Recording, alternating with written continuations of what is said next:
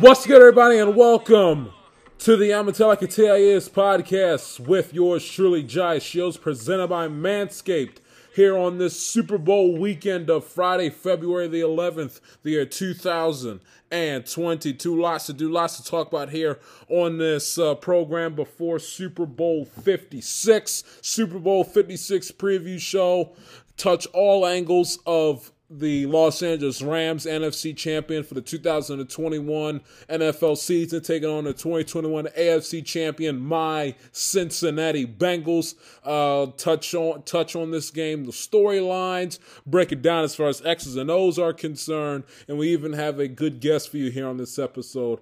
Uh, the only Ram fan that exists, the only true, genuine Ram fan that exists in Southern California, in the greater LA slash Orange County area of uh, of of the Southern California region, the great, um, the, the the classic and the great Mad Dog Sports Radio caller. Haven't had him on in a really, really, really long time. It's been a minute the great Mike in Orange County will join us to give us a little bit of a uh, ram, give us a Ram perspective and a Southern California field as this game essentially is taking place uh, in his uh, in his backyard. We'll talk to him a little bit later on in the program. Where we, I will save the X's and O's in a breakdown, and of course give my prediction the whole nine yards.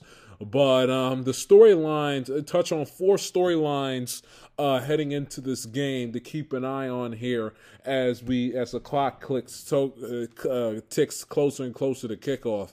Um, storyline number one heading into Sunday's game is whose suffering will end on Sunday. You know, you got two two teams that are playing in this game.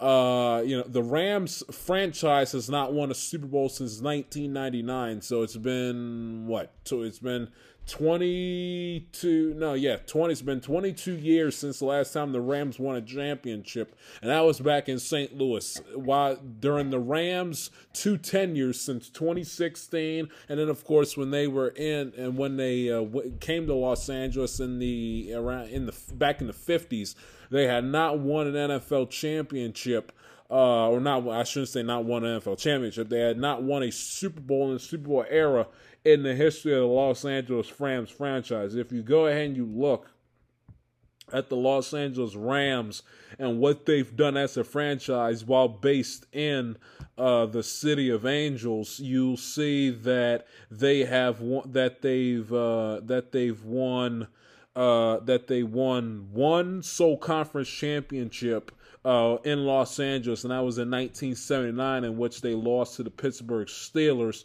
uh, in Super Bowl uh, in Super Bowl 14, which ironically enough was a Super Bowl that was played in the greater LA area, like this year's like uh, this year's Super Bowl is. And also, ironically enough, not only do the Rams have the Super Bowl essentially in their home backyard like they did in 1979, but it's also against an AFC North back in those days AFC Central opponent, with the Steelers being who they went up against 40 plus years ago, and the Cincinnati Bengals being who they place in excuse me, who they who they play in 2000 in the 2021 season, February of 2022. That game, of course, was played January of 1980. Um, but you know, who's suffering ends on Sunday. Of course, the Rams. Yeah, I won't. They aren't necessarily the the avenue of which I'm going at with the Rams my point of emphasis as far as the suffering goes to Matthew Stafford. Of course, all those years quarterback for the Detroit Lions, never won a playoff game. 0 3, lost the home playoff game to the Saints, lost the home playoff game, or home playoff game, all three road games, I apologize. Lost the road playoff game to the Saints, road playoff game to the Dallas Cowboys, lost the road playoff game to the Seattle Seahawks, joins the, or gets traded to the Los Angeles Rams. It became official back in March of 2021, but the trade was announced, you know, to the public and the trade was made. It wasn't official because the NFL season wasn't officially over yet. Because remember, that trade went down during Super Bowl week, uh, during Super Bowl week uh, in the in the days leading up to Chiefs Bucks. uh, Super Bowl 55 uh, last winter. That trade went down during Super Bowl week, and it didn't become official until, you know, of course, until the Super Bowl was over because we were still, although all but all but two teams' season was over at that point in time. The NFL season, of course, by rule wasn't officially over yet, so the trade wasn't made official until early uh, mid March. But the trade was made. Uh, but the trade was made. I believe it was on January. Uh, I believe it was either. I think it was January 30th that trade was made. And then all of a sudden, you turn around 365 days later. Matthew Stafford, in his first season with the LA Rams, takes them uh, takes them to Super Bowl 56 and wins them their second NFC Conference Championship in the last what four seasons or so you know 8 to 18 and then the 19 20 20 yeah their second uh, NFC conference championship in four seasons. Uh, so you got the element with Matthew Stafford and, and the and this being essentially the closest that the Detroit Lions the rebuilding since 1957 Detroit Lions have been to the Super Bowl since you know when they hosted it back in February of 06 Super Bowl 40 Steelers and uh, Seahawks so you know, there's a so a lot of Detroit Lion fans are going to be into it and into this game and rooting like hell for Matthew Stafford, uh, just as much as you know the Mike in Orange County and the the few and rare breed of uh, of diehard Rams fans that are you know that are 50 years of age or older. Um, but you have that element to keep an eye on heading into Sunday, and you also, of course, have my Cincinnati Bengals. Listen, if you've been a listener to this show, A, I thank you. If you've been a listener and a subscriber of this show, if you are familiar to with with me, my Twitter feed, and the Cincinnati Bengal history and everything else, you know that this franchise, you know, eh, going to Super Bowls isn't exactly a, a once in a life, isn't exactly a yearly or bi uh, annual occur- or you know it isn't a yearly or a once every other year type of occurrence a la the New England Patriots or you know it, it, just doesn't happen historically with the Cincinnati Bengals franchise. Their first Super Bowl appearance was 40 years ago, 1981 Super Bowl 16, losing to the uh, San Francisco 49ers. That ironically enough, with of course with the passing of John Madden, becomes apropos because that was John Madden's first ever Super Bowl that was uh, that he did as a broadcaster 40 years ago. And then of course they lose Super Bowl 23 to San Fran- to San Francisco. Bengals failed to score an offensive touchdown in that game. Um, and of course, you have the Stanley Wilson mess.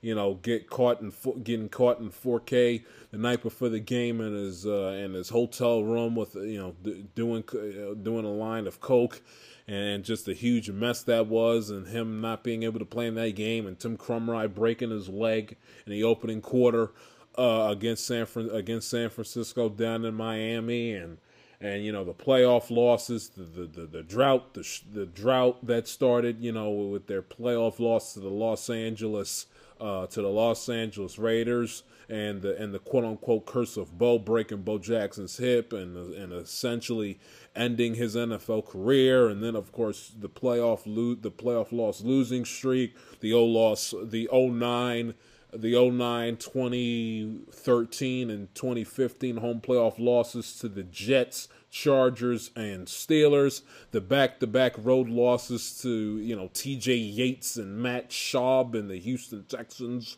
and allowing a TJ Watt to take over the game and run rampant all up and down the Bengals offense in 2011, 2012, 2014 AJ Green doesn't play, concussion injury, they're not competitive, weren't competitive, did not show up whatsoever in their playoff game against Indianapolis. Of course, the the the mediocre uh, the mediocre years of 2016 of uh, 2016, 17, and 18. 19. They're the worst team in the sport. They get the number one overall pick. They draft Joe Burrow. Things kind of look promising.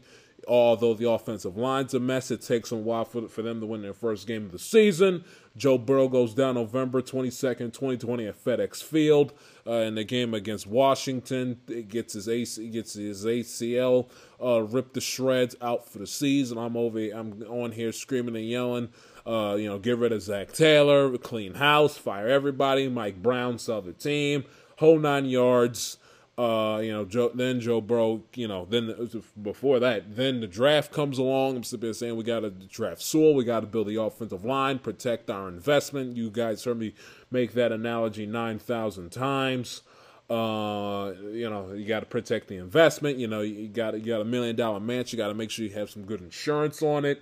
You know, yeah, you know, and so on and so forth. They draft they draft Ja'Marr Chase, uh, Joe Burrow's buddy and former uh, college teammate, with the fifth overall pick. Was you know did not like the pick at all under any circumstances. Slammed the Bengals for it a little bit, but in fairness, I did come on in this show after the draft back in the springtime and say, look. I, I'm not in favor of it. I don't like it, but I will reserve my judgment whether or not to praise or crucify the Bengals based on how this season goes. And you know, if it, it, obviously, I obviously you can't kill it, you can't crucify the Bengals for it. They it was a gamble of a lifetime gamble of a lifetime. But boy, did they hit, boy did they hit a, uh, a three run home run out of the park with this one. I mean, if it ain't for if it ain't for Ja'Marr Chase, I understand Burrow's best player, most valuable player on the team. He's the quarterback. He's the heart and soul of this team. Whole nine yards and the talent with Chase and Boyd and Mixon and Uzomah and Awuzie and Mike Hilton and Eli Apple making plays, you know, every now and then, and Jessie Bates and Vonn Bell and Trey Hendrickson and Sam Hubbard and the kicker Evan McPherson all, all of that, you know, all that aside, with all due respect to those guys, and those guys are just as much of a reason, and you know, and oh, and you know, they got n- not to take anything away from those guys, but you know, without Ja'Marr Chase and the deadly connection that he and Burrow have had this season, I don't, th- I don't think they're participating. Uh, you know, playing for an NFL championship uh, come su- come Sunday afternoon, LA time. I mean, it, it's just been a phenomenal draft pick phenomenal, magical season. He goes ahead and, and, and just sets the world on fire. Opening game against the against the Vikings, force a Dalvin Cook fumble in the overtime period. Uh, F. McPherson first get, you know NFL regular season NFL debut. He kicks a game-winning field goal in overtime. Bengals go to one and zero. Oh. They stink up the joint. Offensive line can't can't block a damn soul. Joe Burrow three straight passes, three straight interceptions uh, in the Bear game. Just completely abysmal, abysmal, abysmal loss to get themselves on track with some wins against Pittsburgh. They climbed back from double digit deficit against the Jaguars at home on Thursday night. Uh, on September 30th, and then they uh, and then they you know proceed to you know they go out there and they, they blow out the Lions, which was light work take care of the Ravens, which everybody you know raised an eyebrow and said, okay, Cincinnati Bengals going to be you're going to be competitive. They're going to be a force to be reckoned with here.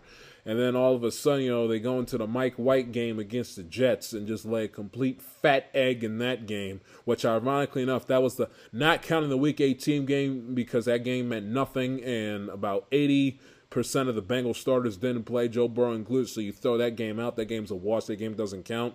You take out that Brown game, week 18 in Cleveland, the Bengals have not lost a road game since that Halloween upset against Mike White and the New York Jets.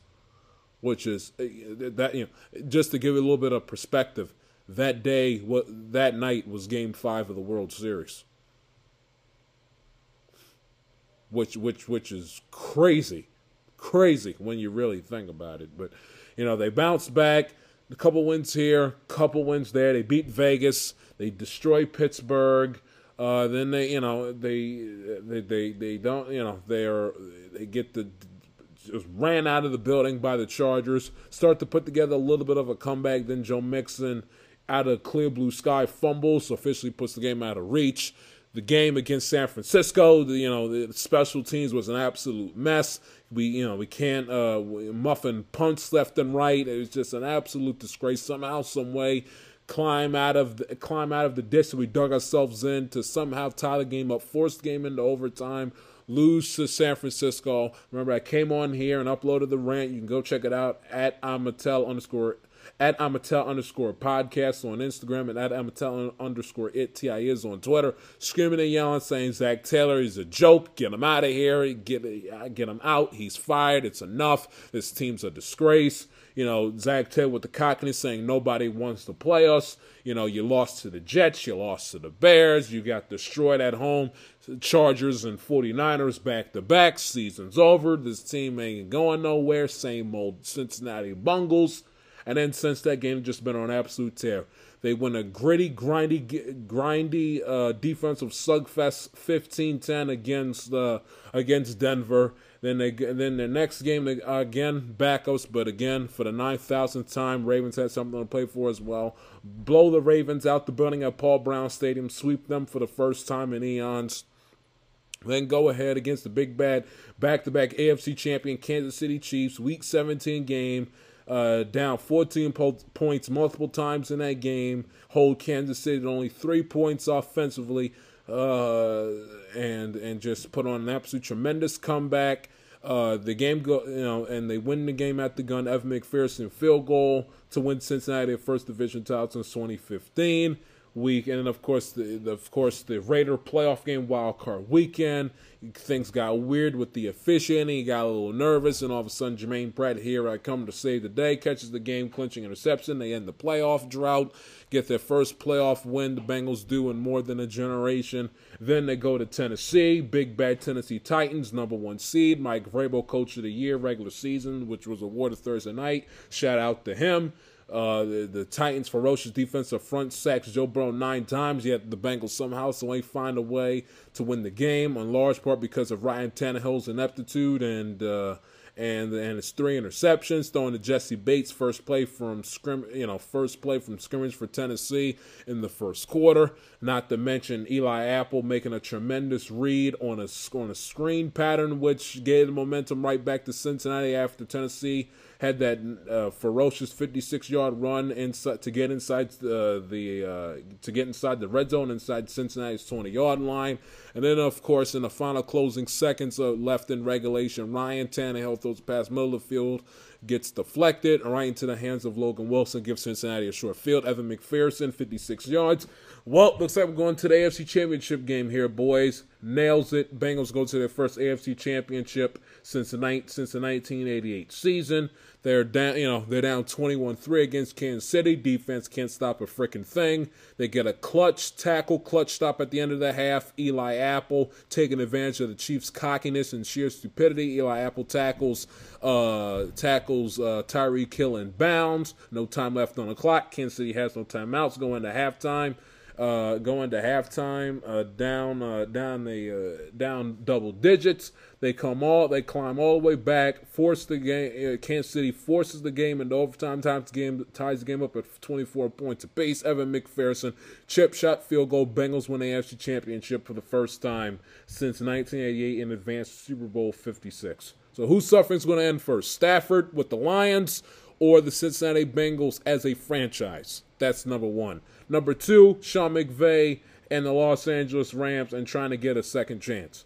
You know, McVay, uh, you know, uh, you could, if over coaching or over preparing or over analyzing an opponent is a thing, Sean McVay did it, and as a result, he got coach circles around by Bill Belichick in Super Bowl 53 offense was was was just absolutely inept. They were not fantastic at stopping the run. Uh, they allowed Gronk, they allowed Gronkowski, eh, they allowed Gronkowski and Julian Edelman to make a couple plays, albeit the Patriots only put the ball in the end zone one time, and that was in the fourth quarter of that game.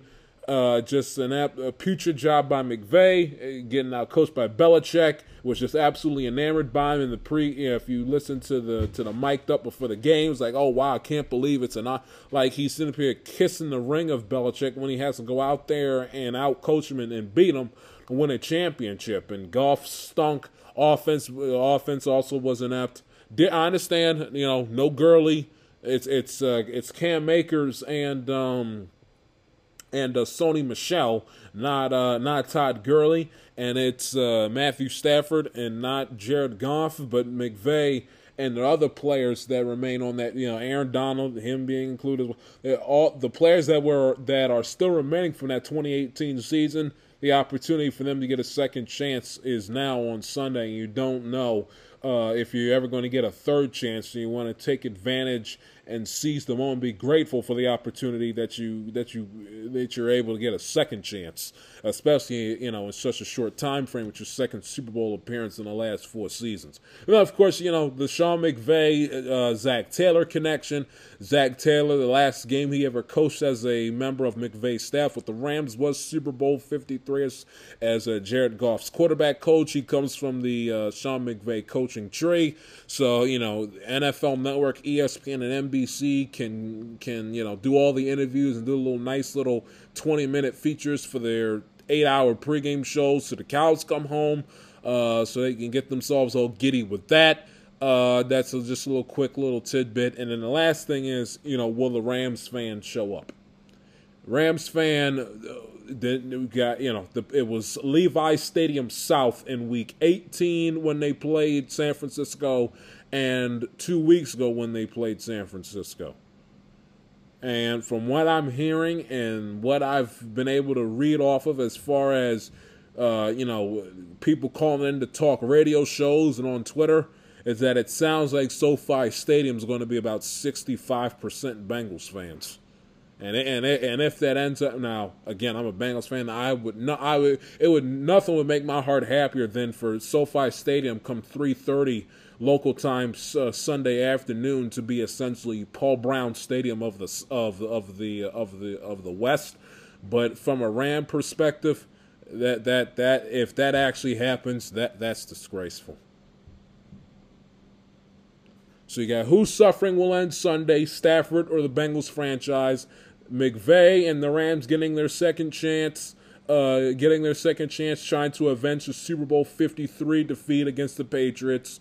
The Zac Taylor Sean McVay connection, if you're into that, uh, if you're into that, you know, you know, that little cute, quirky story of Taylor coming from the McVay coaching tree, and the fact that they're the that the two of them are the are the two youngest uh, head coaches the two youngest head coaches in Super Bowl history with a combined 74 years and 299 days old, which is the uh, it's the youngest combined age for two head coaches in, in Super Bowl history, almost by a whole nine years. And it's also the first playoff matchup with two head coaches under 40 since 1952. And it's also ironic because the year prior you had the you had the two oldest coaches to coach their team to a Super Bowl with Bruce Arians the, the combined age between Bruce Arians and, of course, uh, Big Red Andy Reid. So you had McVay Taylor connection. Will the Rams fan show up? I don't think they will, but that's something to pay attention to. We'll give Mike's uh, two cents on that when he comes on later on the program.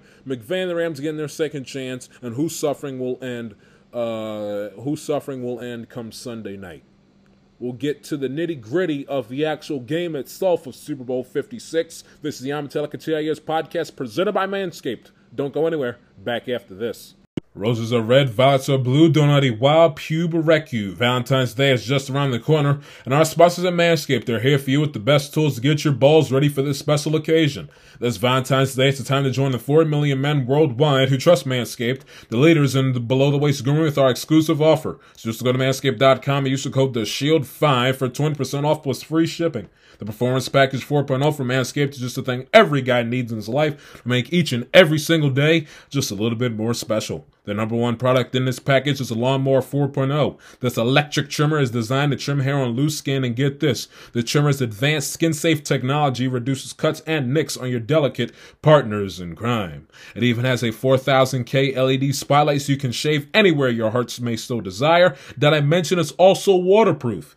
This package also includes the Weed Whacker nose and ear hair trimmer to whack all the worst of your weeds. Manscaped even threw in not one, but two free gifts. Their shed travel bag and anti-chafing boxer briefs to keep your boys stored comfortably throughout the day. To complete the perfect package for your said package are liquid formulations like the Crop Preserver Ball Deodorant and Crop Reviver Ball Toner. Start your day off with the deodorant for your boys and then stay cool all day with the toner to keep you smelling and feeling your best all day and all throughout the night. And don't forget to not only smell good around your nether regions, but all over your body, made with their signature scent, The Manscaped Refined Cologne will complement your collection with the smell of perfection. Manscaped created their products for nights just like on Valentine's Day, February 14th. So go to manscaped.com for our exclusive offer of 20% off plus free shipping with the code The Shield 5 Once again, get 20% off plus free shipping. Not either or, 20% off and the free shipping. Just use the code The Shield 5 at manscaped.com. That's 20% off with free shipping at manscaped.com and use my code The Shield 5. That's T H E S H I L D 5. Be like yours truly on Instagram and shoot your shot with Manscaped this Valentine's Day.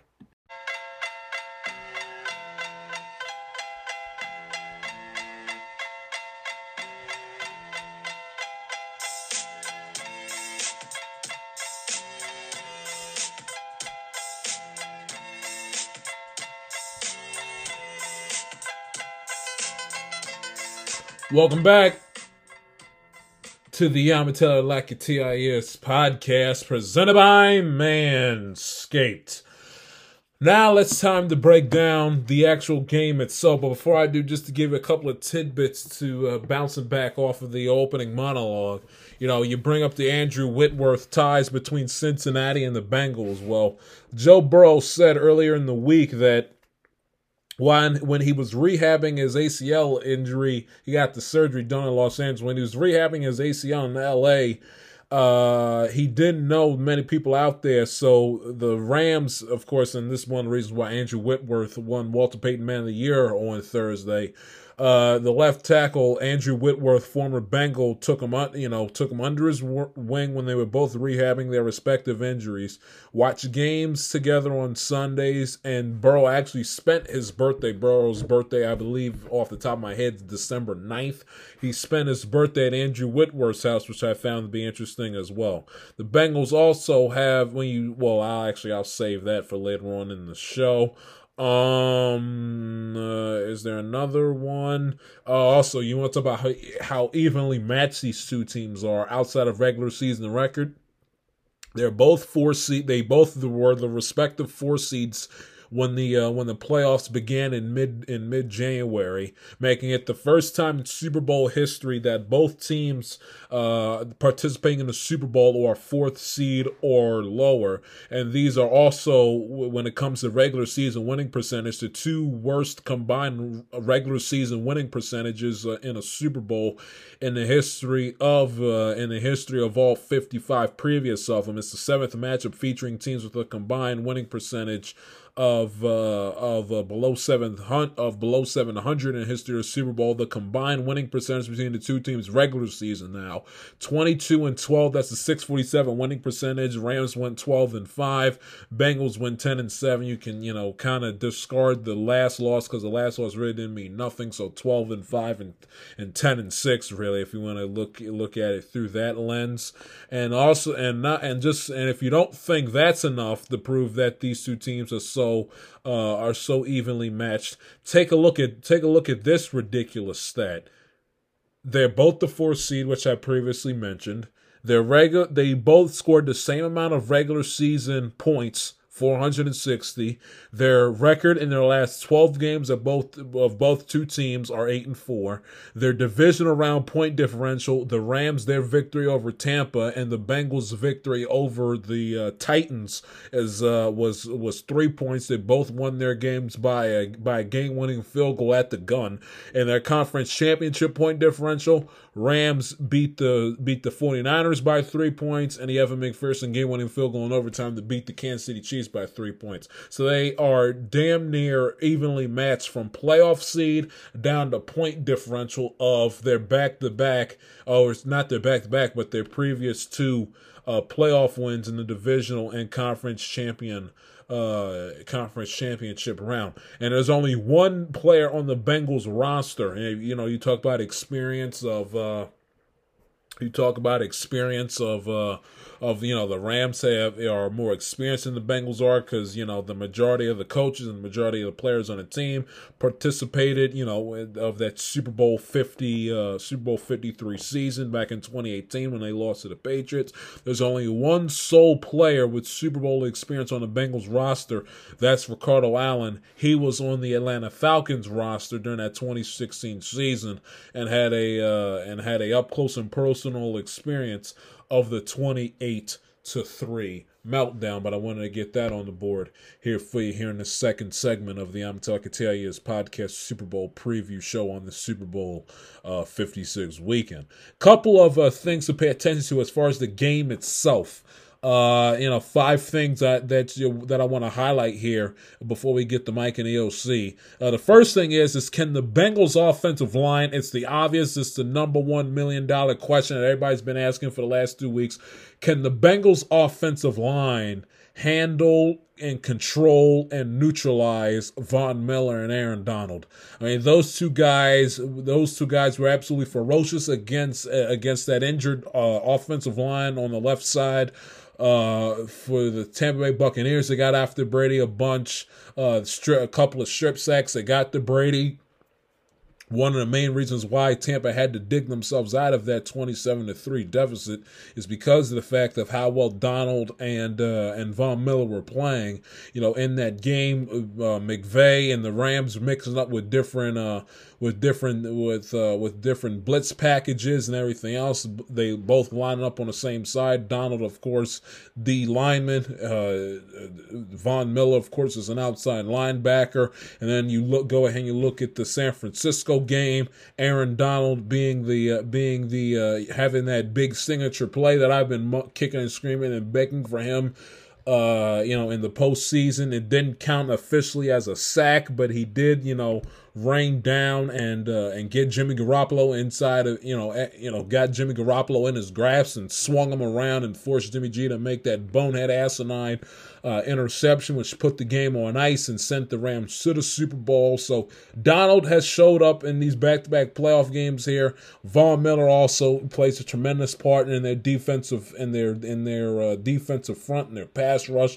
Both got the with two best defensive uh, defensive players in all of football. Von Miller, of course, has that super. Not that Aaron Donald doesn't, but of course, Von Miller, uh, and it speaks volumes in this game. You know, Super Bowl Fifty MVP, and how he just absolutely wrecked havoc and, and he, along with that uh, very good uh, Denver Bronco defense that year in 2015, just neutralized and shut down that high flying Carolina Panthers offense. Cam Newton, the MVP, Jonathan Stewart in the backfield, Devin Funchess, Ted Ginn Jr., whole nine yards, and, and they just did an absolutely phenomenal job uh, shutting down that Carolina Panther offense. And and uh, of course, that was uh, Von Miller's uh, greatest and brightest shining moment, getting Super Bowl MVP and Super Bowl 50, uh, leading the Denver Broncos uh, to their uh, first championship since the 1998 uh, NFL season. And then, of course, you th- you know you think that Aaron Donald's going to do the same thing, and it won't be all on Von. Now, again, you know they've got some help. They got some tremendous playmakers on defense. Eric Weddle brought they got out of retirement, who's played well. Um, you know, they got, of course, Jalen Ramsey, their multi-million dollar cornerback. You know, he's been kicking and screaming all week, demanding that he that he covers Ja'Marr that he uh, covers Ja'Marr Chase. We'll see what the game. We'll see. Uh, we'll see what the game plan is. Uh, you know, when we kick off on Sunday after when we kick off on Sunday afternoon. Uh, but they got Ramsey, Donald, uh, Von Miller, of course, uh, providing the pass rush for Los Angeles. And you know, but they got some they got, they got some very good players on the defensive side of the football. You know, you go ahead and you look at they got uh, Gregory Gaines, their def- their defensive tackle, who's done a hell of a job. Uh, let's not forget Leonard Floyd, who has been an unsung hero, one of their under, most underrated guys at linebacker for them this season, who's play uh, who's uh, who's played well.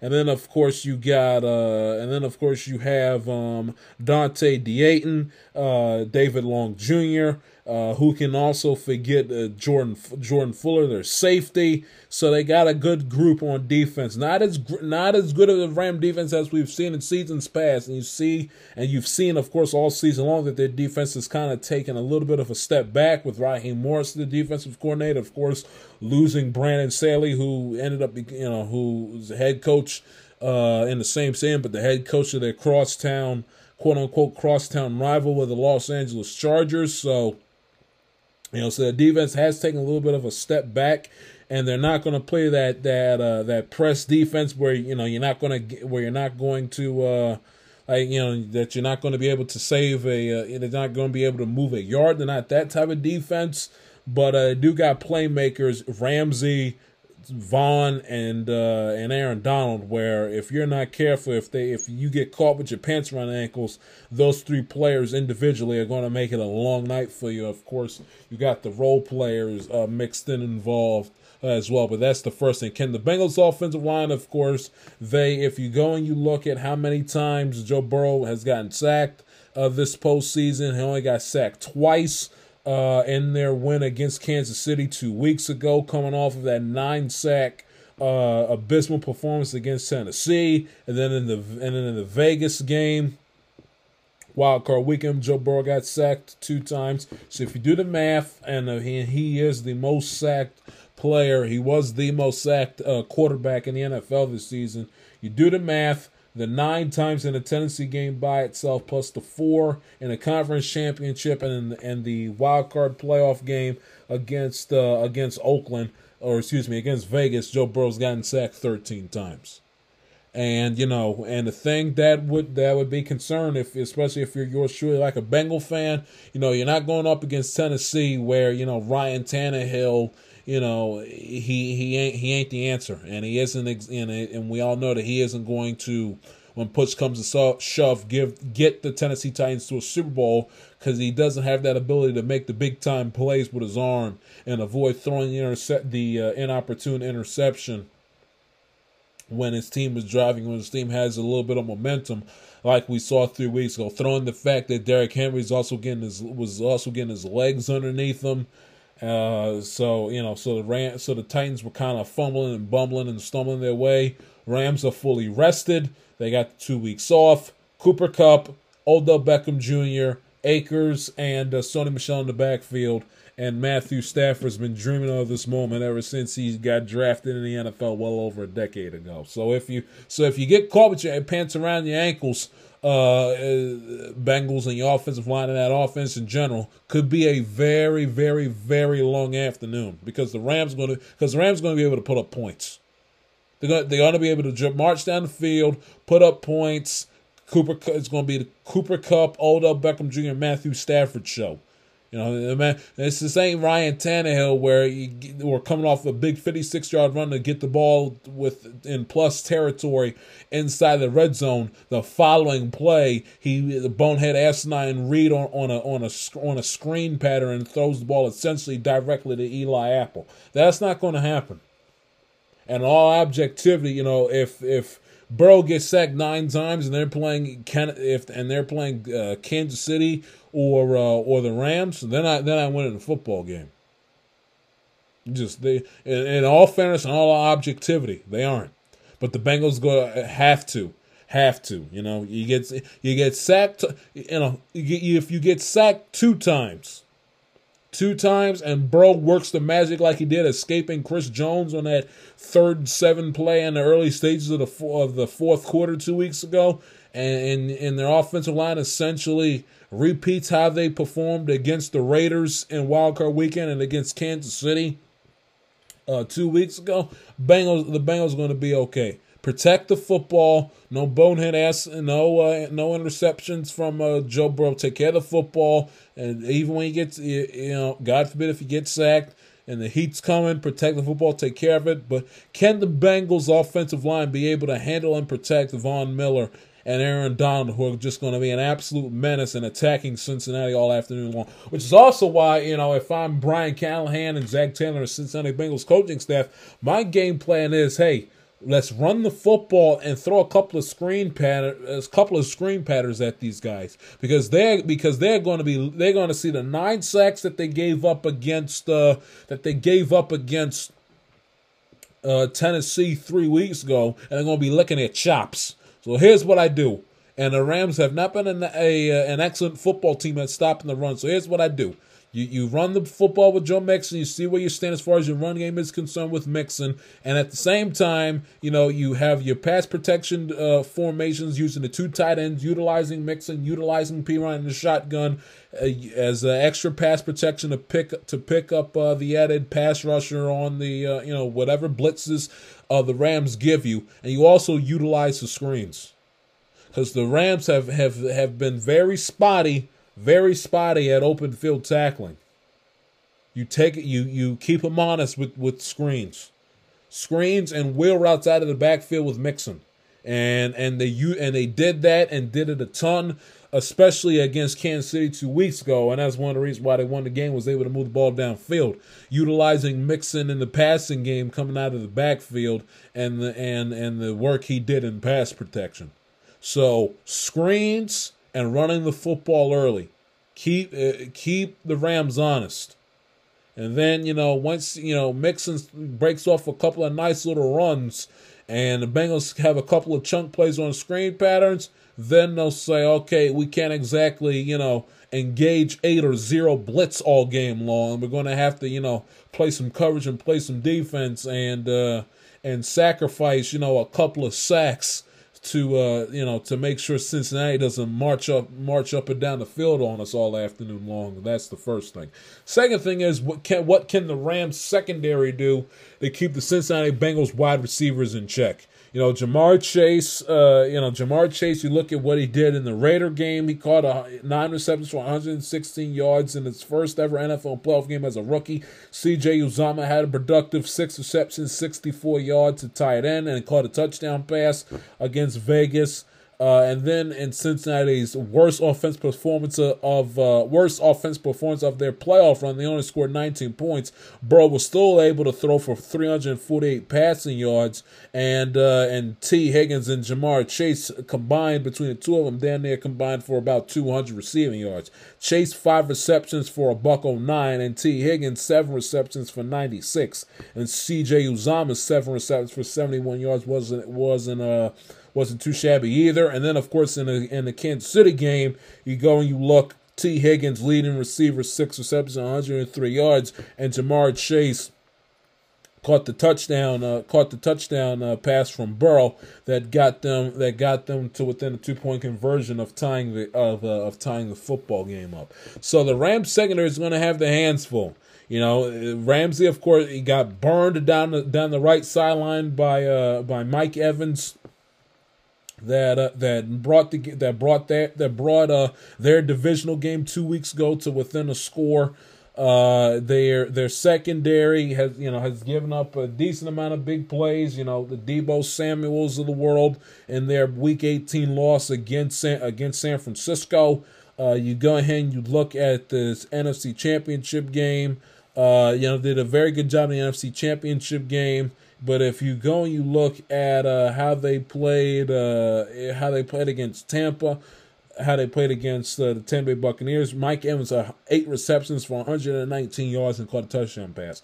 Rob Gronkowski, you know, his production improved and he started to make a little bit of a dent in the Rams in the Rams defense as the game wore on and as you got deeper and deeper into the uh, into the second half. You go ahead and you look at what they did. Uh, you go ahead and you look at what they did against Baltimore. You know, Mark Andrews, six receptions, 89 yards. Uh, you go ahead and you look at, um, let's see if we can find a game here. For, I mean, against Arizona in their and that Monday night game that's really propelled this Rams run that they've been on, you know, the last quarter of the season in that game in which they beat the Rams. AJ Green, leading receiver, seven receptions, 102 yards. James Conner out of the backfield, nine receptions, 94 yards. Christian Kirk, three receptions, 86. So I mean, they haven't exactly, you know, given up the the big time Ja'Marr Chase esque numbers of 224 receiving yards and two touchdown catches. But for the most part, the you you're looking and you're seeing that opposing wide receivers and even the running backs with Conner and and so on and so forth, how they've had how they've been able to put together productive uh, perform- performances in the passing game. And you know, be interesting to see if the Rams are going to be able, you know, pick your poison with uh, with Ja'Marr Chase, Tee Higgins, who again set the world on fire and had a tremendous performance against Kansas City two weeks ago. Pick your poison between that and then all of a sudden, and then you, okay, Tee Higgins and uh, Ja'Marr Chase, and who's going to cover uh, Tyler Boyd, one of the more underrated slot receivers in the game? Who, who who's who's going to cover him? Who's got him? So how the Rams secondary is going to be able to uh, handle the Cincinnati wide receivers. And then, oh, oh by the way, you got CJ CJ Uzomah is going to be chilling. You know, he, he is questionable. When the injury report, I think he's going to play in this game. Speak, you know, speaking it into existence, and just say for sake conversation that he's going to play. You know, he, you know, who's going to take care of him? Uh, you know, over over the middle underneath and then Mixon and Perine on on on the screen patterns uh, coming out of the backfield. Very interesting to see how the Rams secondary is going to be able to handle the Cincinnati passing attack.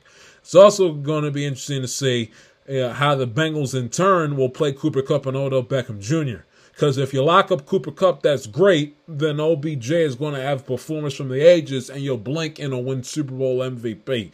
So all the, so the you know so the so you can make the argument that the Bengals have have a slight they have the you know you can flip a coin who the best receiver on the field is Ja'Marr Chase or Cooper Kupp. they both had phenomenal seasons in their own right uh, but if you can make the slight argument that the Bengals have a better receiving core but again you you you blink Cooper Kupp, Odell Beckham Jr is you're going to have his secondary looking like Swiss cheese. And the Bengals secondary, especially in the first half and in the first quarter, first quarter alone by itself, was just absolutely abysmal against Kansas City. Travis Kelce, Tyreek Hill running around all over the place, wide open, uh, wide open space in the middle of the field, down the uh, uh, over uh, outside the numbers near the sideline. I mean, you, you cannot open up the way you did against Kansas City against the Rams on Sunday because if you don't, it's going to be a long again long afternoon if you repeat the same performance like like they had in the first half against Kansas City. I don't expect them to, but you you know you you can you can't leave anything out there on the table.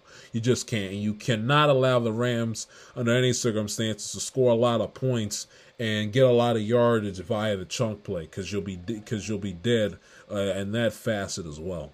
And then the two and then two other things to pay attention to. You know, how will Joe Burrow and this uh, I mentioned only one player on this roster has Super Bowl experience. One. Nobody. I understand national championship games and college football playoff games and and bowl games, this and everything else, but with all due respect to what Burrow and Chase have done, and Lord Jesus knows that that they aren't allergic to the big game, big time spotlight. But I mean, it's it's a it's it's the Super Bowl. It's a, it's a it's a it's a different animal, and you got to be able to show up. And you got moment can't be too big for you. You can't get tight. You can't get nervous. You can't play scared. You got to sit and say, you know what, guys. Although our goal is to win a Super Bowl, and if we lose this game, it's a failure you kind of have to take a little bit of a, a, a you have to kind of steal the a little bit of the mindset and the approach that that that your that the Bengal fan base has. Where win or lose, it's a successful season. You're playing with house money. You have nothing to lose. You know, you kind of have to you kind of have to have that in in the back of your mind a little bit, just to calm whatever nerves or anxiety you may have heading heading into a game like this where it's you know if it's a if it's a quote unquote road game we shall see. But it's at SoFi Rams home stadium.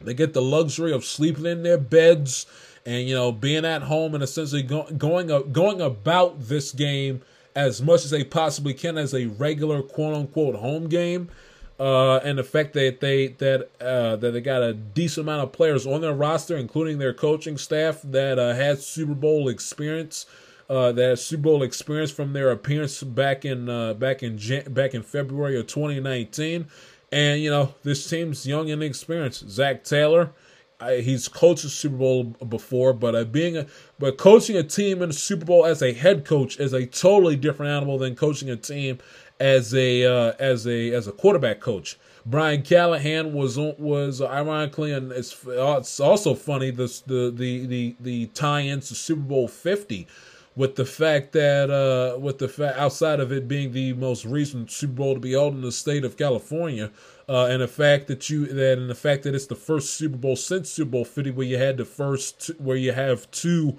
first overall uh first overall draft picks out of the starting quarterbacks in this game, let alone uh, out of the uh, so- southeastern conference with uh, Tennessee, Auburn, Georgia, and LSU. But and of course Von Miller on the Rams side, and Brian Callahan, who was a part of the Denver Broncos offensive coaching staff during that 2015 uh, during that 2015 Bronco title. But inexperienced players on this team, and how they be able to handle it, they've taken it all in stride.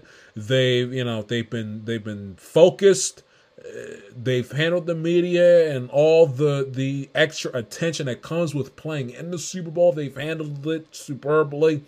Uh, just from an outsider's perspective, you know, three thousand miles away on the other side of the country, but uh, they've they've gone about their business well. The the the Super Bowl week itself has not been too big for them. They've handled it like professionals. And uh, and I saw something also earlier on Friday, which I saw was interesting, is that Zac Taylor and you know, the more the as as the days go by, Zac Taylor makes yours truly look look more and more like a fool for calling for his job back in the middle of December, uh, because of the fact that he told his team that listen, there's a lot of a lot at stake for this game, a lot at stake. We can't afford any players coming down with COVID and and and, and missing a game. Positive test 70, 72 hours before game time. Night before the game, we can't afford we can't afford no COVID outbreaks. We can't afford a Stanley Wilson situation where a player gets in tr- gets in trouble with the with drugs or anything questionable like that the night before the game. Like it is indeed a business trip. We are going there to play a football game. The only you know we, we go there to have our meetings we practice, sit in the hotel room, hop on the bus, play the game. Sit. And the message that Zac Taylor preached to his team, among other things, is that listen, it's a business trip.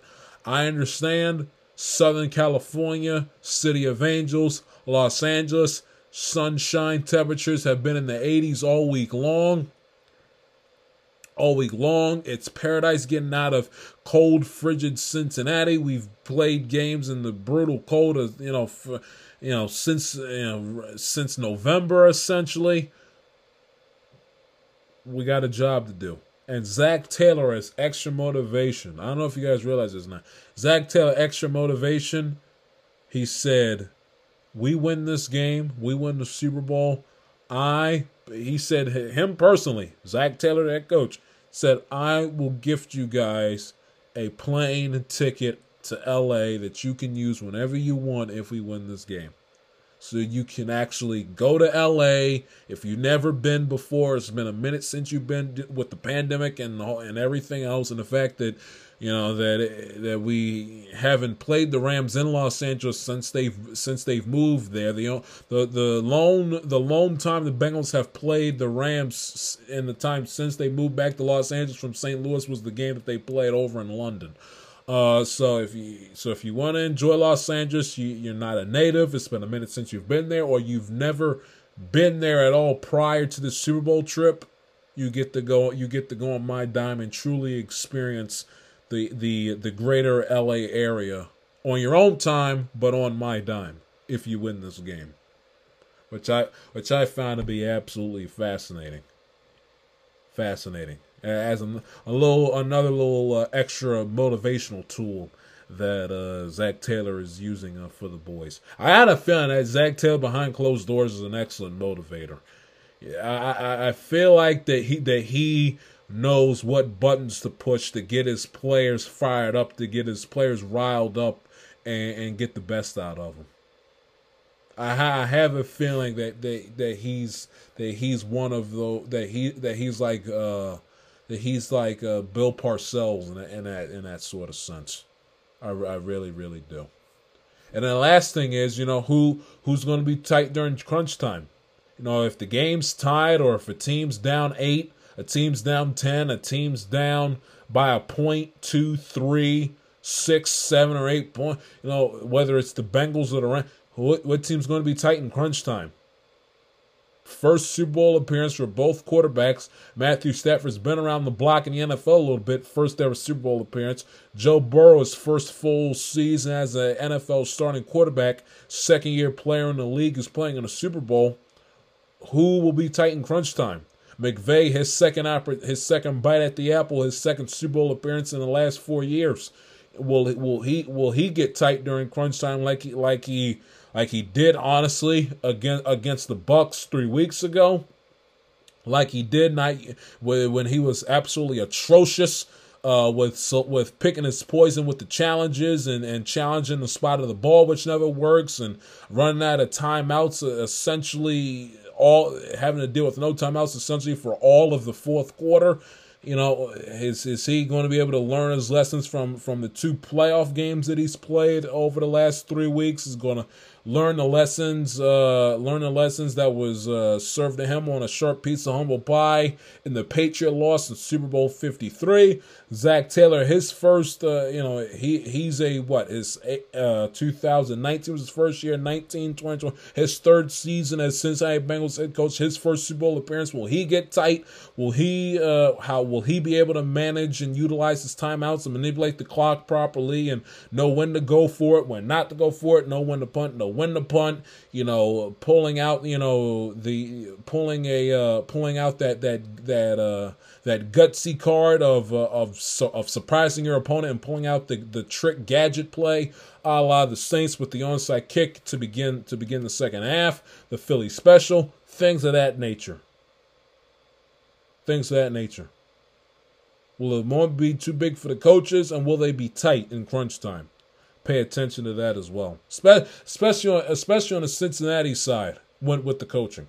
McVay wouldn't be the McVay if, if McVay would not be the case. It would only all we would only be talking about is how we got out coached by in circles by Belichick in Super Bowl Fifty. It wouldn't be that much of a uh, a key of emphasis for McVay had not he get had not uh you know the the twenty seven to three almost choke against Tampa and the fact that he was running around like a chicken with his head cut off, mismanaging his timeouts and misusing his challenges in a San Francisco game two weeks ago. But who will be tight in crunch time? Will the bank? Will the inexperienced, young, ignorant, and inexperienced Bengals? And and that's not necessarily a bad thing. Uh, it, sounds like a back, you know, like a like an insult, but it, it's it, it's you know it's a double. It's essentially a double edged sword. And will that other side of the sword hurt them? Or help Cincinnati in this game, especially you know with with this miracle season and nobody expected them to be here. Can the Rams secondary keep the Bengals wide receivers in check with Hig- with Higgins, Chase, and uh, and Boyd? And can the Bengals secondary in turn uh, do their best to quiet Cooper Kupp and Odell Beckham Jr., who had a phenomenal game against San Francisco two weeks ago? And can the Bengals offensive line hold up against Aaron Donald and Von Miller? Those are the questions that everybody and their mother's been asking heading into Super Bowl 56. But it should be, you know, an intriguing. You know, the, the, the, if you're the Rams, you know, you got to be able to, uh, you got to be able to, to, get up early, get up early, put the pressure on Cincinnati, and uh, and and play with the lead, play with the lead, and protect the football, and just play your game. Play your game. Get after the quarterback on defense.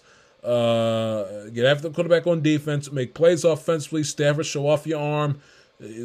Show off that Cooper Kupp and uh, Matthew Stafford connection for all the world to see. Odell Beckham Jr. is go out there and have the game of his life game of it. It can't it can't just be all Cooper Kupp. He's got to make a nice and he's had and he's contributed very well to his Rams offense since he since he joined the team uh, back in the late fall. But he's got to go out there and have the game of his life, game of his life in this game. Uh, no drop passes. Uh, no, none of that, you know. No, uh, no deflection off your shoulder pads or your hands, and it goes into the arms of a Bengal defender. For none of that, no. Seize the moment, seize the opportunity. Odell's got to have the game of his life. Cooper Kupp and uh, Matthew Stafford just got to keep doing what they're doing. Get, get as many big plays as they possibly can.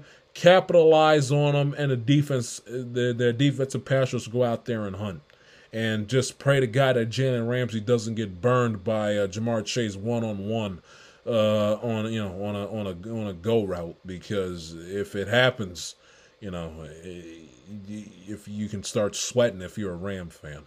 Then from a Bengal perspective, you know, keep the Rams defense honest. I again, I go out there, run the football, send a message to them, see if the, see if it's going to be one. You know, Joe Mixon has not exactly had a domineering postseason throughout the last three weeks. Maybe the dam breaks. Maybe he has that breakout performance in the biggest game of his life in the Super Bowl. We'll see. Try to keep that Rams uh, defensive front honest and run and run and run a good uh, a good portion of screen patterns to also keep the Rams defense honest as well and protect the Burrow, which is the most important thing and uh, exploit the holes in the Rams secondary because if they're gonna, you know, if Chase is gonna be on, uh, excuse me, if Ramsey's gonna be on Chase like white on rice, the plays are gonna be there for Uzomah, Mick, Uzomah Mixon out of the backfield and Tyler Boyd and Tee Higgins. So keep an eye out on that as well. Mike and the OC, our good friend, he will be next on the I'm Telecatelius podcast. Back right after this. Welcome back to the I'm Telecatelius podcast presented by Manscaped. Joining me now is uh, LA sports fan extraordinaire. He's a fan of, let's see, the Los Angeles Angels of Anaheim, the uh, Los Angeles Lakers, who stink, the UCLA Bruins, although he went to the University of California, Santa Barbara, and he is now now that they have begun and joined the Los Angeles uh, sports fold again, the lost the 2021 NFC champion Los Angeles Rams, and also Mad Dog Sports Radio uh, Super Caller stays on hold hours ad infinitum to uh, used to be three programs. That's only two now that uh, Patrick Maher said goodnight back in uh, July of 2021 uh, to much to our chagrin, the one and only Mike in Orange County. Michael, nice to have you on the program, pal. How you doing? Jai, it's a pleasure. I think this is my third trip, my third appearance on the program, if I'm not mistaken. I'm older now, though, so sometimes it's hard to remember. But boy, what a pleasure being on with you. I mean, every time I come on, you're like more of a star. I think eventually might get to the point where I'm going to call your people. I don't have people. No, so you know how it goes, but man, you are just taking off. I can't. It, it's amazing. I'm, you know me. I'm a big supporter of yours. I listen to every podcast, every he call. Does. I do. I'm he faithful. Does. What can I say? Mike, Mike, anytime. Mike is a loyal fan. Uh, you know, it's he is right. We haven't had him on in a very, very long time. Uh, you know, he Mike is Mike is like that. Um, like you know what he is? He's that he's that extra um he's that extra little uh like that that that care package that you kind of keep yeah. in your car in case yeah. God forbid something goes wrong. Something happens. Right. Yeah, case of, oh, you know what I'm like? I'm like I'm like that fire extinguisher where you have to break in case of emergency. You see yes. at the restaurants. Yeah. So I'm, I'm, the guy you can pull out. You know, that's that, what it is. I'm always here if you need me. I never. Yeah. That, that's exactly right, Mike. In case of emergency, break open. You get Mike in Orange County the two. There you have it. Be careful what you wish for right hundred percent, hundred percent. Um, so one of the reasons we didn't just bring Mike on the program because of the fact that he's a loyal listener and and he's good buddies of mine and everything else. We also brought him on because he is a Los Angeles Rams fan, and the Super Bowl might as well be might as well be played in his backyard. I'm, we're doing this interview over Zoom, and I mean to tell I'm you, in my mean, backyard. This guy is sitting in a Zoom call with palm trees, sunshine in his backyard in Orange County. I mean, it's like this guy he turned 60 me in case you in case you don't know me and him we share a birthday. He turned right. he turned 60 uh this past uh this past 2021 and you yeah. know this guy spent all of his 60 years in sunny california you know the trade-off should be have mike you know get hop on go to LAX, hop on a plane and, and live in live in Baltimore. Not for 60 years, but how about two weeks and do a little, little bit of winter cold. It's fe- it's February 11th and it's it, temperatures in the 80s and sunshine over there in Southern California. But uh but uh Michael is a huge Rams fan and we shall delve into it. Uh, Mike, just give the audience an LA feel and and how it's felt locally around this Rams team here in 2021. Starting with this, starting with the Matthew Stafford trade that took place, you know, Super Bowl the during the week of last year's Super Bowl. Give the audience a couple of a uh, couple of minutes on that. By the way, first of all, the weather is absolutely unbelievable this week. It is in the 80s, which is uh, very unusual for this time of the year. So we'll probably have a kickoff in the in the mid to high, uh, you know, in the high 80s, which is crazy. I feel bad for you folks around the country in the snow, but it's all I know is sun. What can I say? That's why I'm have a sunny disposition at times. What we did, what we did, you know, it is it, ha- it hasn't all been warmed up. The last couple of days it has warmed up. The high today was was about 62, 63 degrees. Oh, there you go. So it actually, it actually wasn't yeah, it wasn't that terrible. Now the weather on Super Bowl Sunday is really going to bother me because yeah. you know 87 degrees is going to be the hottest Super Bowl in the history of all Super Bowls on Sunday. 87 degrees wow. and sunny. Wow! And uh, it's supposed to be nice Saturday, but uh, Sunday and Mo- Sunday, Monday, and Tuesday it's going to be right in 39, 32, 43. I mean that that that that ain't you know I'm not looking forward to freezing watching another Super Bowl, but such is life. You may continue. I tell you, one day you're going to be out here. I could feel it working for Fox or Mad Dog Sports Radio or the ESPN or crypto.com, whatever it's going to be. I see John ah. out here someday, but you know, we digress as usual. So the Rams, let's say, so we got what Stafford a year ago, right? My phone was popping. All of a sudden, I was playing some board game that night with my family, and all of a sudden, you know, I got Texas and that. We got Stafford. I'm like, what are you talking about? You know, and I thought, wow, that's exciting, right? Because you know, let's face it, Jared has had his moments. I know, I know, Jay, you're very tough on Jared Goff. You were Terrible. really tough on him. Well, you were you were not in the Jared Goff fan club. Well, it, it's fair though. It's I mean, look, you the first year you guys get rid of him, you go to a Super Bowl. So, I, so I, I you, got, you, you, to give me credit, Mike. I, I, I, was right on that aspect. I'm well, sitting here trying to tell you guys, it's like, yeah, he, he, did he did take you to one, but I mean, but you got big be, wins. But I mean, come yeah. come on. I, I, mean, it's different. first year he leaves, you go to a Super Bowl. I mean, if that, that doesn't speak that Jared Goff wasn't holding you guys back, I don't know what does. One like Cooper Kupp just joined the team. He's been with you guys for a minute. Anyway. Right. Right. Well, listen, Matthew. Think about Matthew. Is he he makes all the throws, right? Obviously, and then can you trust him late in the game? And you and so far this year, it's been that way, right? He had the big pass against Tampa Bay down the middle. You know, he keeps us big, and even though he may have a pick or two, I think he had there's some stat where he has one of the best like somehow after he throws a pick somehow like the best touchdown ratio or leading his team at the next drive. He never really he never really gets down about it. He just comes back on the field, does his thing. The Ravens game, I think he had a big drive there at the end, and Odell Beckham got a you know big catch. So he's had some rough moments during there. Obviously, he had a pick sixes were awful, but you know when it's counted, he showed up. He's been fantastic. And here he is. He got us to the big game. I mean, it's been an up and down season, right? Started out great, seven to one. Then they lost three. They looked awful. Then they won. The Arizona game really got them going again, right? And that sent Arizona in the tank. And then, you know, listen, I mean, we've been in the playoffs in the Tampa game. We almost, that was her. I mean, I, I was pacing. I think I passed out almost. I think my son had to revive me. I was unbelievable. I just couldn't believe what I was watching he's he's walking around. I go, you know, I, am I'm going nuts. He's telling me, shut the hell up right now. You know, he's trying to focus, and I'm going nuts, crazy as usual. Luckily, we pulled that one out, and then the Niner game, we're down ten. I thought, oh my god, we're gonna lose another one. And then somehow we pulled that one out. The defense played great. And here we are against you guys, the upstart Bengals. You know, it's it's been crazy, crazy NFL year. It has been, and it's just, and it's just been the birds. I mean, why don't you just, Mike, just do do the show from Santa Monica Beach for Christ's sakes? I mean, this has been listening to the birds chirping in the background. I mean, my well, goodness. I, I went outside. it's classic. I went out. I didn't want to disturb the beautiful Italian, my wife is, you know, we all know she's working. She's always working hard. You know, what I mean, I, about five o'clock, I'm done. I don't want to disturb her too much. She goes, well, if you go outside, try to keep your voice down. Don't be too loud. And you know, with me, that's hard because I'm always yelling. So I, I said, all right, let's go outside. It's still nice out here. It's 80 degrees out here. I thought Jai would enjoy that. See a little sunshine, see some palm trees like he's going to get used to someday, right? When he comes out here. So I'm just trying to get you a feel for your future future residents. I'm lucky. What could I say? Mike, it's nice. Ever It's since nice. I've known, ever, ever since I've known Mike, his one of his goals is trying to, uh outside of him trying to warm me up to Shohei and his Angels and, That's and the. Rams' new uniforms and everything else, is that he is that he's he's like a he's a never he's a he's never off the clock. He's like a an ongoing salesman, twenty four seven. You know, trying to say, Jai, you got to move out to Southern. California, you got to move out to Orange County, you got to move out to L.A. And it's like I am. like I'm a Baltimore whatever. I'm a Baltimore Yeah. guy, Mike. My my roots. All right, being we'll see where that Baltimore, goes.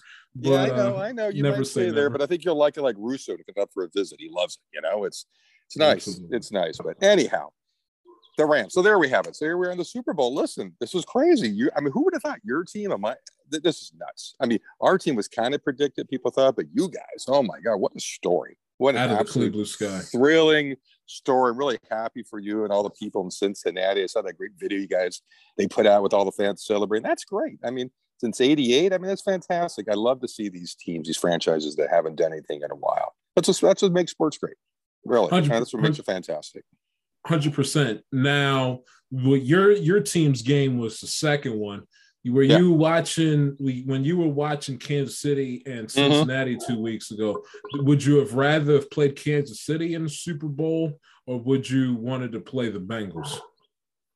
Well, I think the Kansas City, of course, you would. I was predict. I thought they would win the game actually, but I'm sure you didn't. But at the same time, I thought, here we go again. That they had that great Chiefs Rams game, right? A few years ago. Remember that crazy Monday night game? Monday night game 54, 2018. 51, whatever that was. Oh my God. I thought, wow, this could be a repeat. You got Mahomes out here, another star, and all their guys. It would be kind of a glamour matchup. But I thought, you know, whoever wins, wins. That's fine as long as the Rams get there.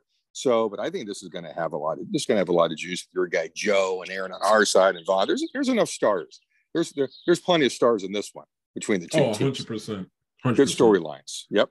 Yep. You know, including you know left tackle, newly named NFL Walter Payton Man the Year oh, Award Thursday Oh, yeah, night. great point. For- former left tackle, 40 years old, still going strong. Ex Bengals uh, F- uh, left tackle, current Rams left tackle, Andrew Whitworth. So you have that connection between the two teams. You also have the McVay and um, the McVay and Zac Taylor connection. That's So right.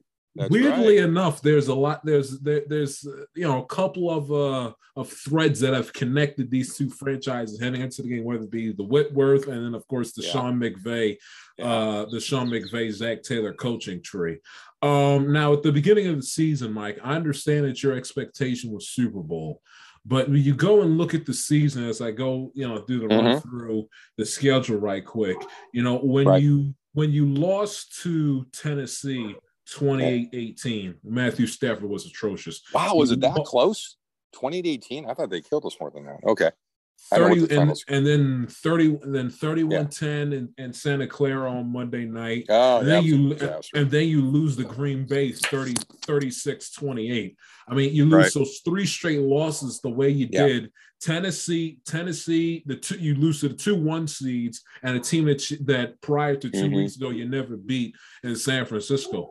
What was your feelings and your emotions you know during that three game stretch in the middle of november and uh, along with the with the ram fan base out there in southern california? Was it like oh here we go again? You know is is is you know is it the same old thing with mcvay how they kind of get a little bit too big for their britches and then all of a sudden they just get overpowered by these football what was the emotions going through you and other local rams fans heads back in the middle of november during that three game losing streak You know, it was one of those years we touched on. It was such a strange NFL year. So I thought, yeah, we've lost three straight. The Tennessee game was just awful. I thought we just didn't even show up for that one. You know, they were seven and one. They were kind of coasting, and then they just came in here and spanked us.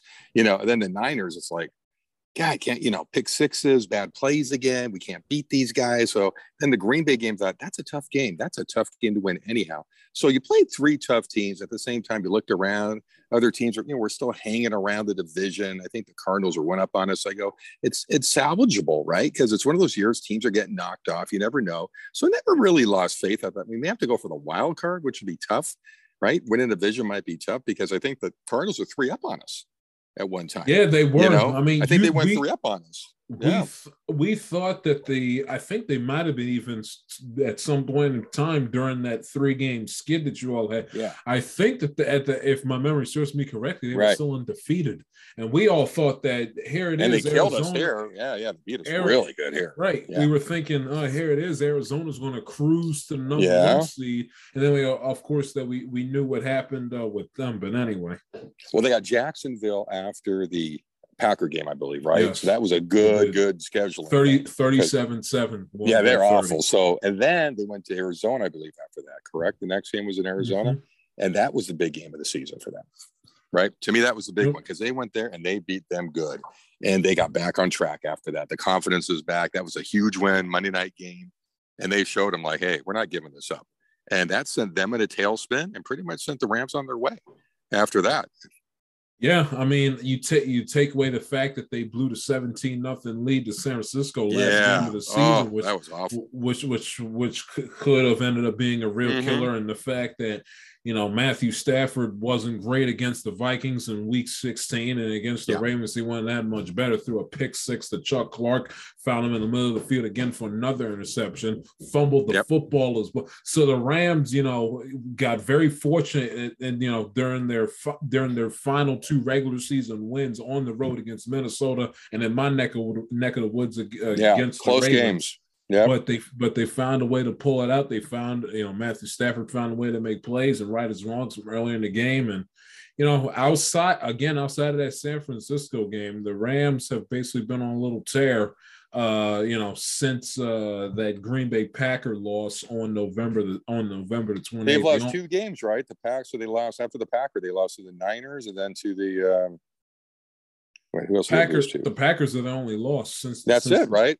The, well, the Pack- Niners. No, they well, lost to the yeah, Niners. Yeah. The Niners is their only loss. so loss. after that, they've really been on it. Yeah. So they've been on a good. So it could have been pretty much every win. I mean, the, the Niner game that was just awful. The seventeen nothing collapse. You know, Yeah. but uh, yeah, you gotta Can't have a lot of luck. You gotta have a little luck, right? You gotta have. They gotta Mhm. make the big plays at the right time. You know, and they, and they've stepped 20 up when they need to step up. Hundred percent, and then of course you know twenty-seven to three against Tampa. Oh, You know, three gosh. weeks ago. I mean, it's like, well, here it is. You know, the, the Tampa ain't ready to play. The- their players are Bruce Arians losing his mind. Players are frustrated. Lavonte David slamming his helmet. Brady's cussing out the ref. His lip is bleeding. Everything. You know, it's, the Rams going to be on cruise control to the NFC Championship game. Then all of a sudden, you know, throwing a couple of Cam Akers fumbles. Uh, a missed tackle by Cooper Reader fumble. like Mhm. Cooper Kupp fumbling the football, uh, throwing Reader missing a tackle on uh, Leonard Fournette, uh, which ended, who ended Balls. up scoring the Dames. The ball snapped over Stafford's head. That was awful.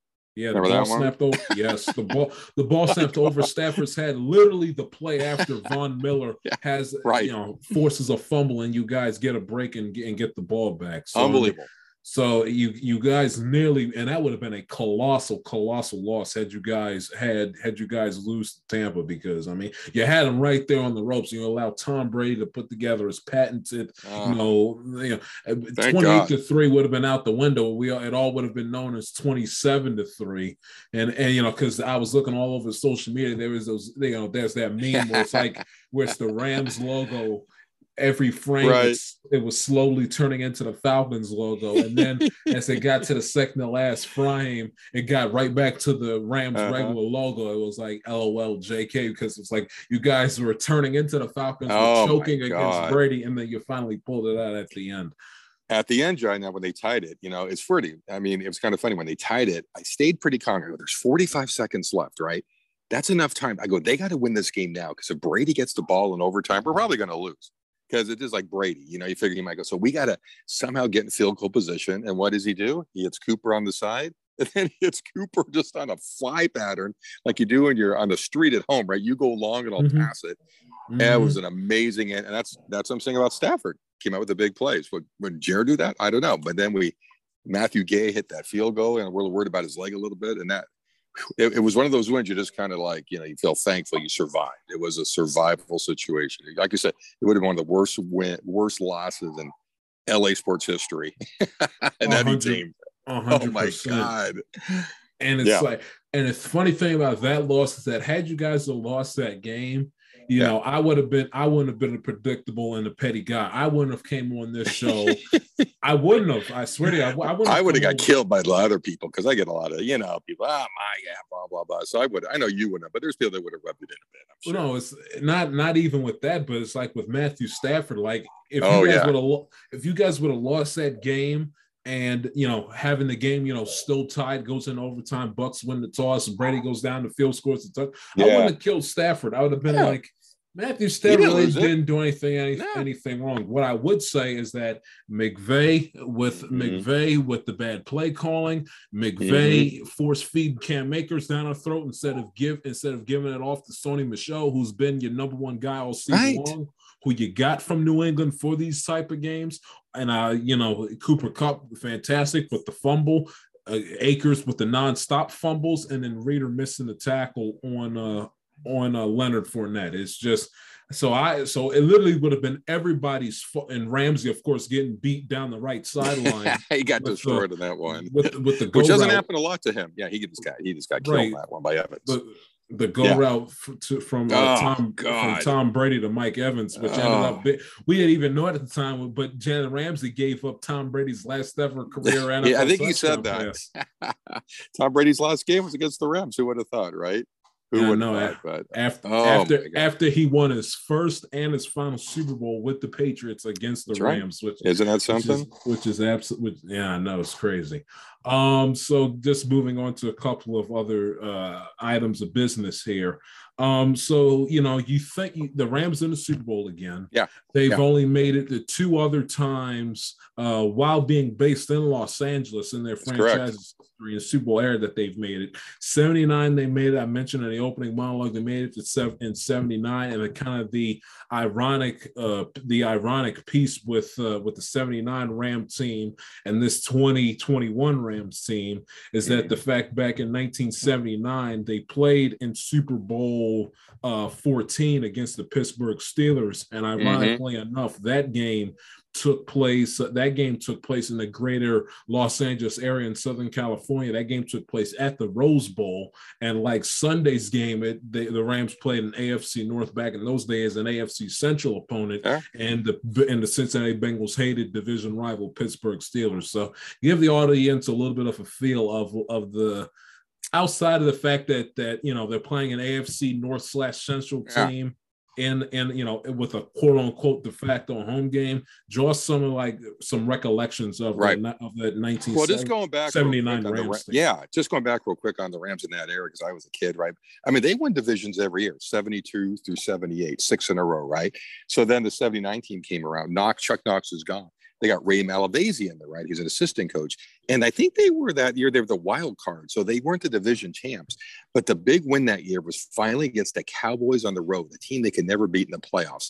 And Billy Waddy, rest in peace, he just passed away. Vince Ferragamo threw a pass to Waddy like an 80 yarder or maybe a little, Mhm. maybe 65 yarders to win the game. I remember I'm jumping up and down like a maniac, you know, in Westminster, California with my dad watching the game. We won that game, got to the NFC title game against the against the Bucks. We won nine nothing on three field goals. The 79 to- Rams did win the division, by the way. Nine Oh, they didn't win seven, it? but they yeah, they oh, did was it win nine it. and seven? Okay, yeah, it wasn't a Nine and record. seven won the division. Wow, that's something. And then, you know, so we get to the Super Bowl, play the mighty Steelers, and I was a freshman in college at UC Santa Barbara. And I remember, and that was a heck of a sports year for me because the Angels just won the division a few months before the first playoffs against your Orioles. And then we get in, you know, to the Super Bowl. And I'll never forget that game. It had like over a hundred thousand people. I got a seat in the in the in the dorm TV room, like on a couch, right? Limited seating.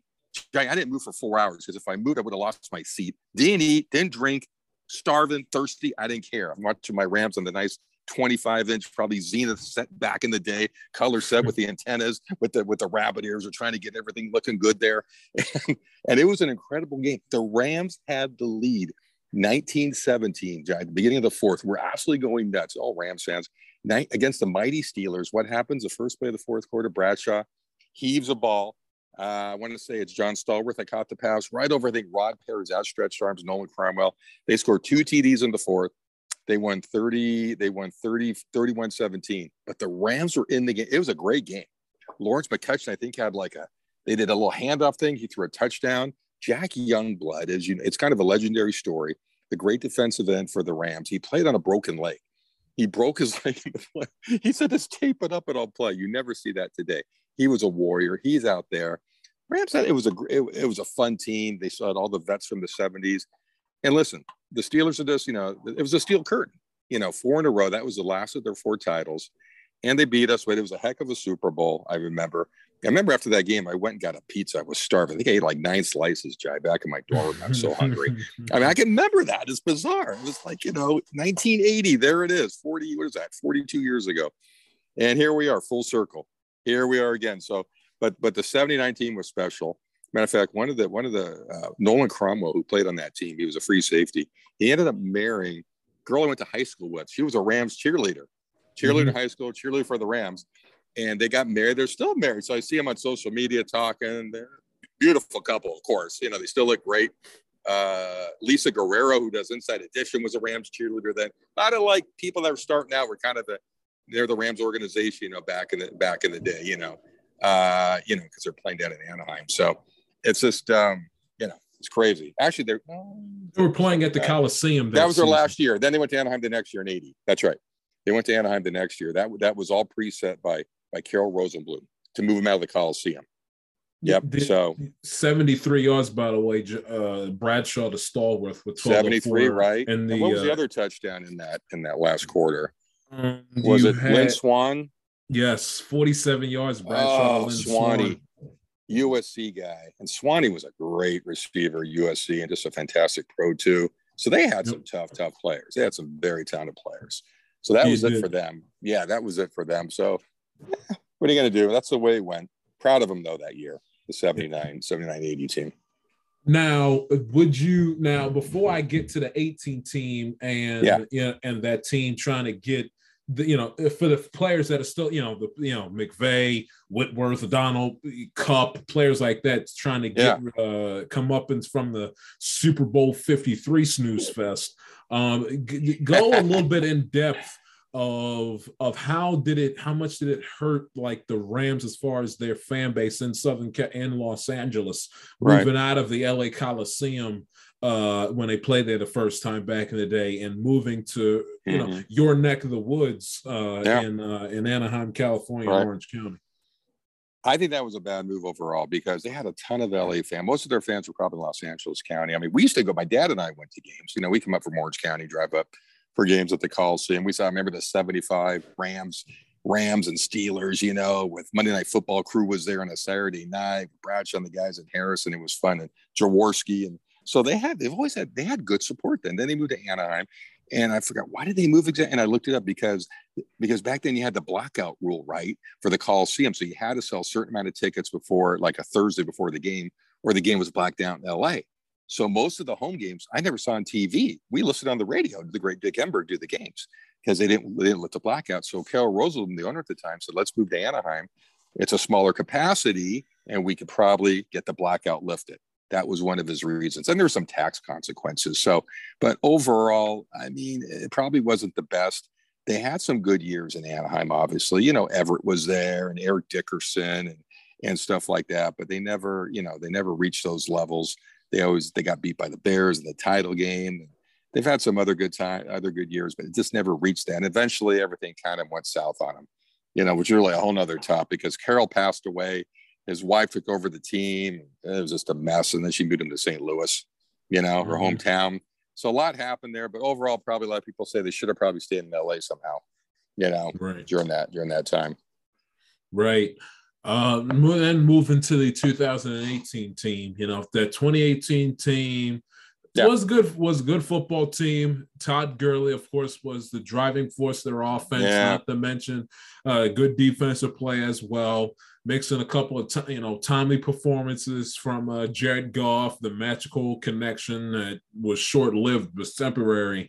That Sean McVay did wonders of, for the short term shape, saving Jared Goff's career.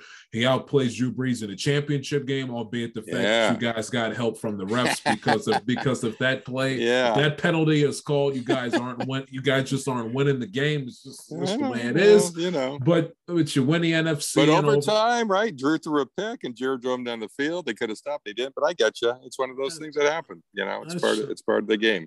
It is. You know, you Sean got on the phone to call the league office. Yeah. the other Sean. Yeah. Yeah. You you get you you win the game in Right. overtime, go to the Super Bowl, and you're, Yeah. and you're a complete essentially no show. Nothing. Nothing. It, it does um just give me your mindset, you and all the other Rams fans that you've come in contact with over the last two two weeks or so Mhm. about about the mindset of you know this is our second chance, second appearance in four years. I understand different quarterback and and a couple, you know, Odell's on the team, Von Miller's on the team, but you know, uh Jalen Ramsey's on the team. But you Yeah. know, we got we got to seize the moment, and it's the pressure on yeah. McVay locally to get the job done this time around. This team seems better equipped because that team, okay, like you say, McVay versus Belichick, and he even said he got kind of I know stage fright or something, or he he just got unfocused versus the you know the you know the goat Belichick, and then Todd Gurley was you know like you say he was kind of hurt, right? He was kind of had his problems. And the then beginning of the end for Todd Gurley. Really. beginning of the end, Sally. He's such a tremendous player for the Rams. He really was something. And then, you know, Cooper Kupp was out. He had the uh, was it ACL or whatever Yeah. it was. He was out, so that was huge. They just they had Brandin Cooks. They were in the game actually. They're actually in the game. I mean, it's not Yeah, like it wasn't a blowout. It's It wasn't a blowout. We just didn't couldn't show up. score. But here's an offense that was scoring like what 25 to 30 a game. It was sad. It was one of those things you're just like, geez, we didn't play well. This time around, though, the game's here it is at home. You got Matthew, you got Von Miller, you got, you know, you, you got them all. Jalen Ramsey, you got all the Aaron Donald's, I mean, healthy as heck. So everything's set up for him this time. Really, this is the best they've been set up for the because even the 80 game you talked about, the Steelers were probably a better team. So I don't think we expected to win that game. And then last time against the Patriots. Now listen, we're going up against a tough team with you guys now, but I think people, the Rams and fans, expect to win the game. This is the, this is their best chance to win a Super Bowl out here that they've ever had. That's my feeling. So Yeah. it's all there for them. Can they seize the moment? Well, we'll have to, we'll have to see. But I tell you, I'm encouraged. I see some Ram flags around. I see some Rams hats, you know, out here in Orange County. I don't know what's going on around downtown LA area, but um, you know, we'll we'll have to we'll have to see how it goes. It'll be fun. It'll be exciting as heck. The halftime show is going to be exciting, right? There'll be a lot of energy out there on Sunday Are you a in uh, Inglewood. Are you a are you a are you a uh, an Eminem, Dr. Dre, Snoop Dogg fan, Michael? Or Hey. you? Uh, I know you're into the old school R and B, unlike Russo, but uh, you're not. you, Laurel you don't- Canyon. Yeah, you don't exactly. Uh, Yeah. you know, I, uh, I, I don't. I don't. I don't Dr. Dre, R- 2001, the I 2001 respect. album. I respect all types of music, and you know, especially Dr. Dre and where he came from. I I loved. Um, what was the film again? He put out a few years ago. They they traced uh, they traced the story straight out of Compton, right? That movie Yeah. was great, and just kind of seeing it all develop. And then Snoop, you know, is from L.A. You know, Snoop from Long Beach. You know, went to high school with Cameron Diaz. Snoop's son played at UCLA. Well, he didn't actually play. He went to film school actually. So I love all that. You know, my kid's seen um, Kendrick Lamar in concert, right? He's playing, right? He saw. Yeah. So there's, there's a, I mean, I think I follow their music. I know their music, but I've heard their songs. You know, so I'm respectful of all types of music. I love music. You know, I just kind of like all that different forms of entertainment. So I think it's going to be. It's a good show for LA, right? It's a good show Right. for SoFi. They seem they're excited. I think it'll be quite a show.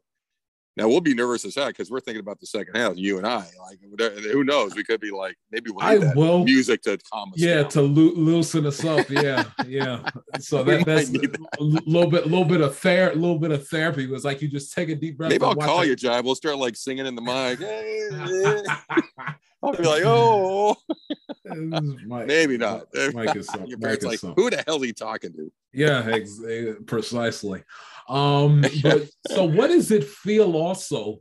Because you know, I live in a cold weather city and I don't Yeah. obviously don't experience this. What is it? How does it feel to live and go about everyday life, you know, in your hometown place, you're born and raised, playground where you spent most of your Yeah. days, in your hometown, uh, and like and having a Super Bowl essentially in your in your in your home domain. Like how Mhm. does that feel that that all you got all these media personalities and celebrities coming all across the country and all over the world in your hometown for the biggest sporting event Well, of the year?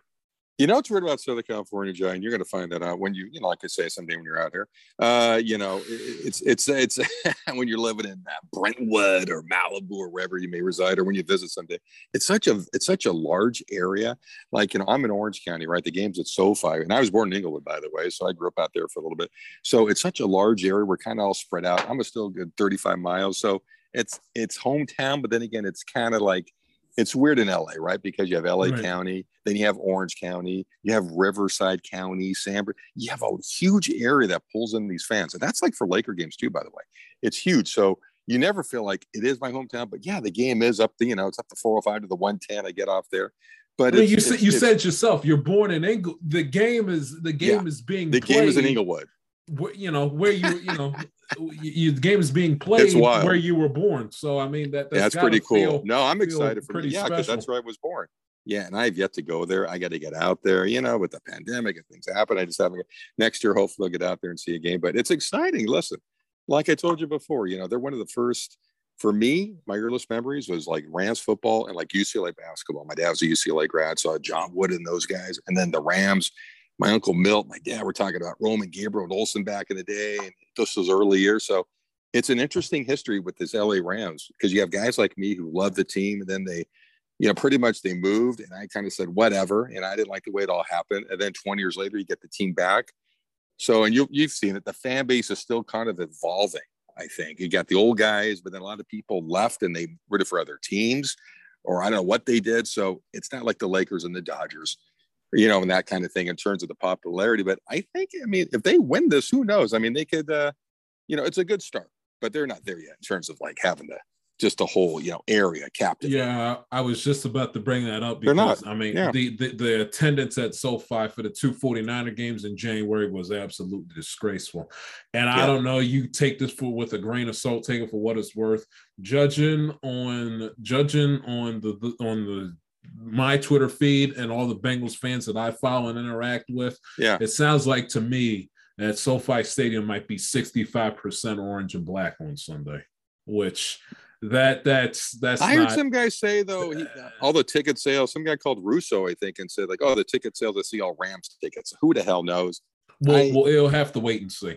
We'll have to wait and see." But Right. I know. And listen, uh, you, know, one thing. that, you yeah. you got to be able to show up, especially especially week eighteen game. That game meant something, and a and the NFC Championship game. I mean, it's a. I understand. I understand COVID a little Yeah. bit. You guys got some funky COVID rules with your hypocritical mayors and governors over there out there.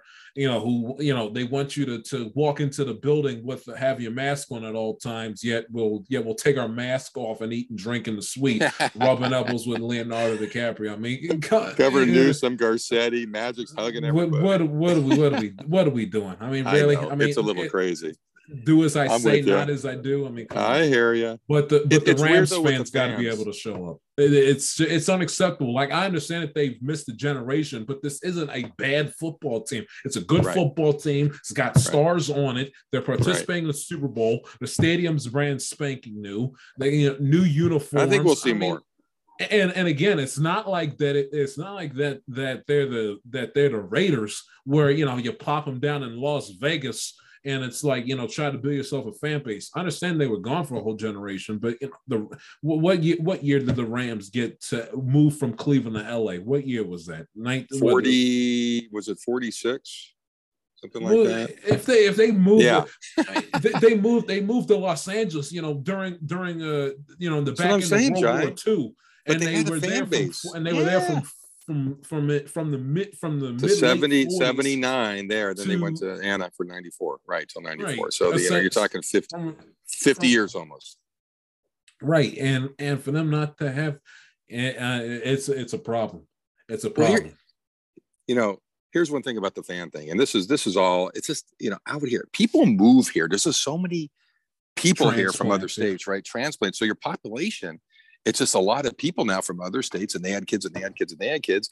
So they don't have the loyalty, right? You got me, who's born and raised here, my son who loves the Rams, but not like other like Cincinnati. Let's say not a ton of people are going to Cincinnati, so that's your band base or Chicago. But Southern California are always competing with fans elsewhere, so you're going to have that ticket thing going on where you just don't have enough. You have so many people of other teams, and they're loving to see their team. They're going to pay more, I suppose. It is what it is. So sometimes it's just a numbers thing to me. I think the, that the people that are fans are good fans, but they get kind of drowned out sometimes. So it's kind of complicated. It's not so black and white, you know. But we'll see what happens in this game, you know. But for Laker games, it's always Laker fans. Dodger games usually Dodger. Games. Angel Right. fans, I've seen a lot of Red Sox, Yankee fans, because a lot of the times they'll, they'll sell these tickets and make a ton of money. You know, and at this day and age, you know, if you're going to have someone buying that, okay, here, take it, I guess. But And unlike like the see, you want people to go. Right, and unlike the Rams, the Angels stink. Uh, which, which you know, the obvious. The Oh, can last I come time- back on baseball season? Last, uh, yes, yes, you can. The last time the last time the Angels won a World Series, yours truly was. I was there. old. He was Yeah. there, and I was five months old. Oh, Won the five World months Series old. the same year I was Oh, what a glorious moment! I know, and here we are. Oh yeah, yeah. Well, I'll cry if I start talking about those guys, even though we have two of the greats. So that's where we're at with the Rams. So we'll have to see. So- we'll have to see. You got to be and i was texting mike all week long i'm like mike with me you know i gotta travel you know get a, get a- Yeah. hop on a flight hotel accommodations everything else i'm like mike all you gotta do is either take a uber or take a uber or get up at seven o'clock in the morning and walk you know you, you know you're gonna have to take a, a good you might not I'm be walking on the to- 110. you might not be able to to pay your light bill or to pay the mortgage or you might have to take a huge chunk out of your retirement. Right, right. But Mike, you should be at this game. Like, yeah, like you're if, probably right. if if I was right. if I was you, I'd say, you know what? If I have a couple less thousand dollars in my life savings, you know what? I'll live. I'll, I'll, I'll take a Uber to the game, or I'll get up at seven o'clock on Sunday morning and walk. But it's a once. A, if you talking about me with the Bengals, I know you'd be there. Some opportunity. Granted, it's their second time in four years appearing in this game. But what are the chances that they're ever going to appear in another oh, Super oh, it could be never. Yeah. Well, they might get the game back, but at, you're right. at SoFi Stadium. I mean, the You know, chances few and far. I'm with you. But you know what? You get a family, you start talking to things, and I want to spend 10 grand at the time. And I, you get older, Jay, you get a kind of, you know, you get a little Hey, set well, your sometimes, you know, but I get you. I get, hey, listen, I was your Sit in the upper deck, you'll there be three thousand. 3000 for a game. You know how much I spent for game seven of the World Series? $100. $100 back in uh, 2002. It was twenty years ago. Yeah, I crazy. know, but think about that. These prices are just chaotic, though. I mean, that it's really unfortunate they're that much. And I don't know who the hell they're going to sell it out. I mean, I don't know how this is going to work. It's a lot of money because you got two tickets. It's crazy. But you know, I was I was 19, like you are, when my team got to the Super Bowl. Right? It's kind of interesting. Boy, th- uh, it's crazy. This like The weird that we have. parallels. The 19, weird parallels. Yeah. birthdays. Both The of weird Bruce. What are you to do? parallels. Weird parallels. yeah. So it's getting and- dark out here, Jay. You still see me? I Yeah, got- I, I got see, some dark. yeah, I see. Darkness on the edge of town, as Bruce would say, Springsteen. It's, it's going to look. It, yeah, it's going to look nice when I go and look look back at the video and essentially to do like a quick little time lapse and slowly seeing the sunset in the background. Two more things. I get Okay. Super Bowl prediction to close it out, but first, Oh, you know, boy. Super Bowl week. We got Radio Row back for the Super Bowl. Christopher Mad Dog Russo, buddy of mine, now buddy of yours. Oh, Me and- yeah. me and you calling to him all the time. he made the trip to uh to uh, Los Angeles for Radio Row, and you and a bunch of other uh, Orange County slash LA Mad Dog Sports Radio callers and residents. Uh, had a nice little dinner with him earlier this week. Get tell the Michael the floor is yours. Oh my God, Jai, that was such a highlight. I can't even tell you just how I'm still kind of just, you know, walking in the clouds here with that dinner. It was unbelievable. I'm going to say Matt in LA, who's just, uh, he calls Chris Russo. He's always giving Chris entertainment facts, so and so's birthday. He's a great guy. He set it up really. He said, look, because you know Christopher loves Laurel Canyon. He loves a special on Epix about the old days of Joni Mitchell and Jim Morrison, and Chris was obsessed with it almost. And so Matt used to call in and tell he told Eddie, the producer, he said, Hey, why don't we get dinner? Laurel Canyon was at it for the Super Bowl. So they started talking. Next thing you know, they're setting it up. Matt's telling me, he's like, you know, DMing me. I said, Is this really gonna happen? He goes, I think it's gonna happen. So Matt bought a gift, he bought a t-shirt, a Crosby Stills Nash Young t-shirt, an Eagles book. And next thing you know, Eddie, he, you know, Ed- Eddie, Eddie, the producer, is like texting us on a group text, like, okay, we're gonna have dinner next Wednesday. And I'm like, huh? We're really doing this? And I'm like, oh my God, we're going to Pache or Pache, whatever it's called in Laurel Canyon. Made reservations. So it was me and Matt and Jimmy from Orange County. And it was supposed to be Robbie from Arizona, but Robbie couldn't go. And it was like the five of us. But then Chris mentioned it on the air where it is. He goes, well, I'll be over at uh, Laurel Canyon, uh, Pache tonight. And some guy calls and goes, Chris, I want to come see you. Is that okay? Yeah, sure. Come on by. I'm sure Eddie's like, what are you doing? You're telling everybody it's a small restaurant. Who's you can have hundreds of people. So at this guy Adam showed up, nice guy, he's a screenwriter. And then Charlie from Santa Monica, who's called, he showed up out of the blue. He's at the bar, so he wants to take a seat. So the tables get bigger. So so it turns out it was like seven with Eddie and Chris, but they walk in and Chris, you know, Chris Russo, what an entrance, you know, yeah, there they are, there they are. Yeah, there's Mike from Orange County and the boy. He's shaking our hands, he's going crazy, he's yelling. I mean, it was like everything you expect. And you know, you know him obviously, you've seen him. It's just it, it's just like in real life to see Chris Russo was unbelievable. What a character, what a what charisma, what a presence he has, Jai. And he's just the nicest guy he's going around talking to us about everything. Where would you rather live in LA? What's it like here? And then we're talking about the show. What do you think of the show? One of the funniest parts, he calls his wife Jeannie Roos Jeannie. He gets her mm-hmm. on FaceTime. He passes the phone around for all of us to say hi. Jeannie has said, say hi to everybody. Here's Mike in Orange County. Here's Jimmy in Orange. We're talking to Jeannie. We're waving to Jeannie. It was it was a surreal everything. And Eddie was great. You know, uh, you, you could tell they're very close. Eddie's his confidant, and it was just a it was just two and a half hours of this joking and eating. We got dinner was great. We had beer, then we had ice cream, and all on Chris. We, you know, so gracious. He goes, "No, I'm taking care of everything, guys." You know, and then we went to the Laurel Canyon store. I think I'm. We go to the store. There's a Laurel Canyon store next to the restaurant because it's like kind of a woodsy kind of place. I mean, if you drive by, you can miss it if you're not looking. And the store is all the history of Laurel Canyon, where all the musicians stay in the '60s. guys give us a tour. You know, Chris, he's showing everything. We walk out of the store and there's some guy, well, maybe before we even, okay, no, when we got to the store right next door, some guy starts yelling, Chris Mad Dog Russo, Chris Mad Dog Russo. Some, some dude, some tourist sees Chris walking in and starts yelling his name. And Chris goes, How are hmm. you, buddy? so he invites him in on the tour. This random guy. I go, see, Chris, people know you. He always says people don't know him, but this guy yeah. off the street Oh, Jai, it was it really was something. I I, I was just uh, it's just one of those to me once in a lifetime things that you talk about Super Bowls. To me, having dinner with Russo and just the nicest guy. We're having a hell of a time. I brought Potani once. He started laughing. He goes, Mike, you're a nice guy. I like you. And, and the next thing you know, I guess, you know, I don't know. My name's on the board today. Mike and Orange yesterday. You said Mike and Orange County. Talk about the dinner. So it, it really was one. The, it was an incredible, incredible time. Really fun, man. He's so, he's a, he's a character. He is, and just to think, you you you are you are a fairly new, relatively new caller and Four listener into, yeah. into a show, and it's like you know all of us you're sitting down during Super Bowl week having dinner with him at Laurel Canyon. I mean, it's just, but you it's know, crazy. He, I got lucky when right. he was here in July, you know, before the game, a lot of people came. I was shocked that a lot of people recognized him and came up and was like, "Hey, Mad Dog, Mad Dog!" Yeah, there uh, you go. At, at, the at a Marlins Orioles game. I mean, this is in a restaurant during in Southern California during the week of the Super Bowl, and he's getting, "Hey, Mad Dog, Mad Dog, Russo, Mad Dog." But he he loves it. He takes oh, he's a people person. He, he doesn't. It, it, he doesn't let all of that go to his head. Nothing humble. He stays humble. He and you know so and humble. you know what else too. And I texted you this earlier this week. He appreciates the mm-hmm. fans and he doesn't take yeah. He doesn't because he knows that the fans, he especially at this point in this point in time in this stage of his life, in the days of social media and Pat McAfee and everything, he knows that if if it if it ain't for the fans, he would he wouldn't be employed and he knows that and he and he really appreciates that when the Mike yeah. and the OCs and the Giants in Baltimore crazy really appreciate him. You wouldn't get that and, from like a and, and love to spend time from, yeah, you would never get that. But you're right. He doesn't have a big head at all. You know, he really he's just he's just so down to earth. He really cares what everybody thinks. You know, and you know there, there's a guy with half his town probably that would even do this.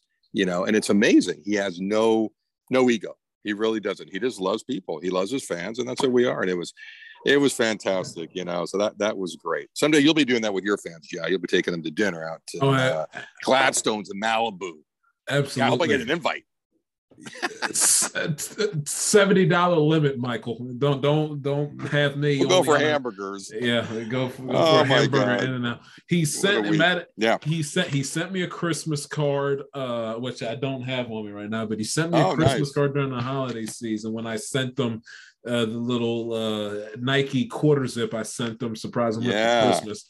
And when I saw, and when I, I, followed the New York Post on Twitter, when I saw the back page was going to be on January 31st, I said, dog, you know, I, you know, because we get the New York Post down here, but you know, you have to go find, you know, got to go mm-hmm. to the store go get it, and I didn't yeah. have time to do. it. I said, "Dog, can you save the uh save that Monday morning New York uh, New back page of New York Post for me?" By tu- by Tuesday or Wednesday. I don't know if you can Oh, see he it. sent it to you. Tuesday or Wednesday. Look he at sent- that. He sends it to me, and it's He Joe sent it and to it's, it's Joe You Burrow, know, and and the note, gotta- and this is. And, and you, and by the way, you know you've made it when you ha- when you ha- can uh, have your little that. office notepad, I love this. Let you know, see. with with your name. Okay, I see it. Jai, here you go, Jai. Here- Oh my God, that's look at this, Jai. I got to tell you, that relationship between you and him is just fantastic, and that that's what I'm talking about. Here he is. You know, you've been calling for a few years. You called as and teen, signs and he it, took you and his signs wing. it and signs it and signs it CMR. Which, but anyway, sorry. to cut you off. personalized note. It's a Yeah. personalized note. He's old school, but the relationship between you two is absolutely fantastic. You know, the mentor and the student. It's really, and I've told you this several times. It's just beautiful. It's fantastic. I just it just shows what he's all about. You know, he cares about you. You're a terrific young man, and he, he's he's made it his mission. You know, he's made it part of his, of his goal to help you out and just to be with you and help you out whenever he can. So that's just Chris Russo. He'll do things for people that he cares about. You know, so 100%. too funny, 100%. too funny. Oh my Let- god. Last thing, it's We'll obvious. wrap it up it's before the, obvious. uh, Someone comes in my yard. I don't even know. Boy, it's dark now. Look at that. But I'm still here. Yeah, I'm still kicking black, at yeah. 60. Yes. Pitch black. Me and my ram hat. Boy, yes, good you energy. Sometimes my son says I have no energy at night. He goes, you know what the problem is? You, you just wake up too early. By eight o'clock, you're dead on the couch. Like "Ah, I'm all right sometimes. Nah, what are you gonna do? what are you gonna do?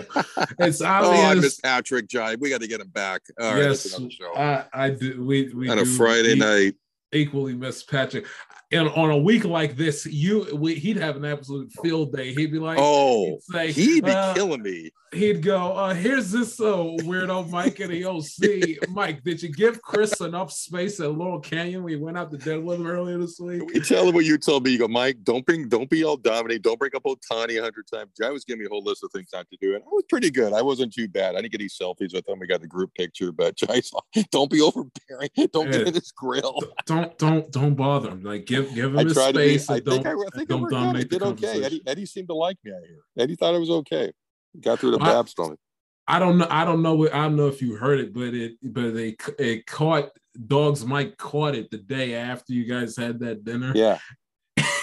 and Eddie got caught on the hot mic on the air saying Oh. he's he's a better dinner guest than Yeah. caller. someone someone told me that I didn't I heard Eddie on the mic, but I didn't hear that part because he was talking about I heard him yesterday when I called. He said, Go get Ferragamo down the street, you know, because Vince Ferragamo was close Yeah, by. Yeah, I heard- that. I didn't too. hear someone told me Eddie said He's like. "Yeah, Oh, go get him." Eddie. He was like, "Go get Oh. him for me." And Eddie Yeah. said, I said, That's probably true. What he's saying. I'm a better, Better dinner than the caller.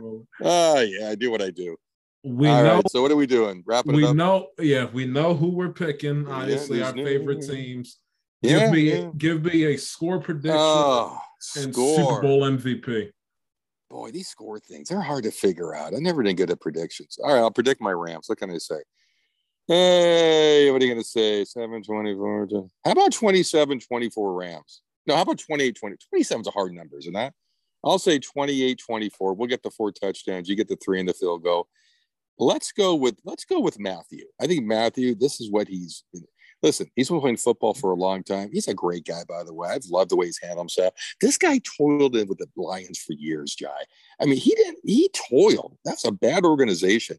I know people say he didn't win. What did he have around him? I mean, he put in his time. He had Um, Calvin really- Johnson first ballot. Calvin Johnson was pretty good, but the rest of the organization is pretty sad.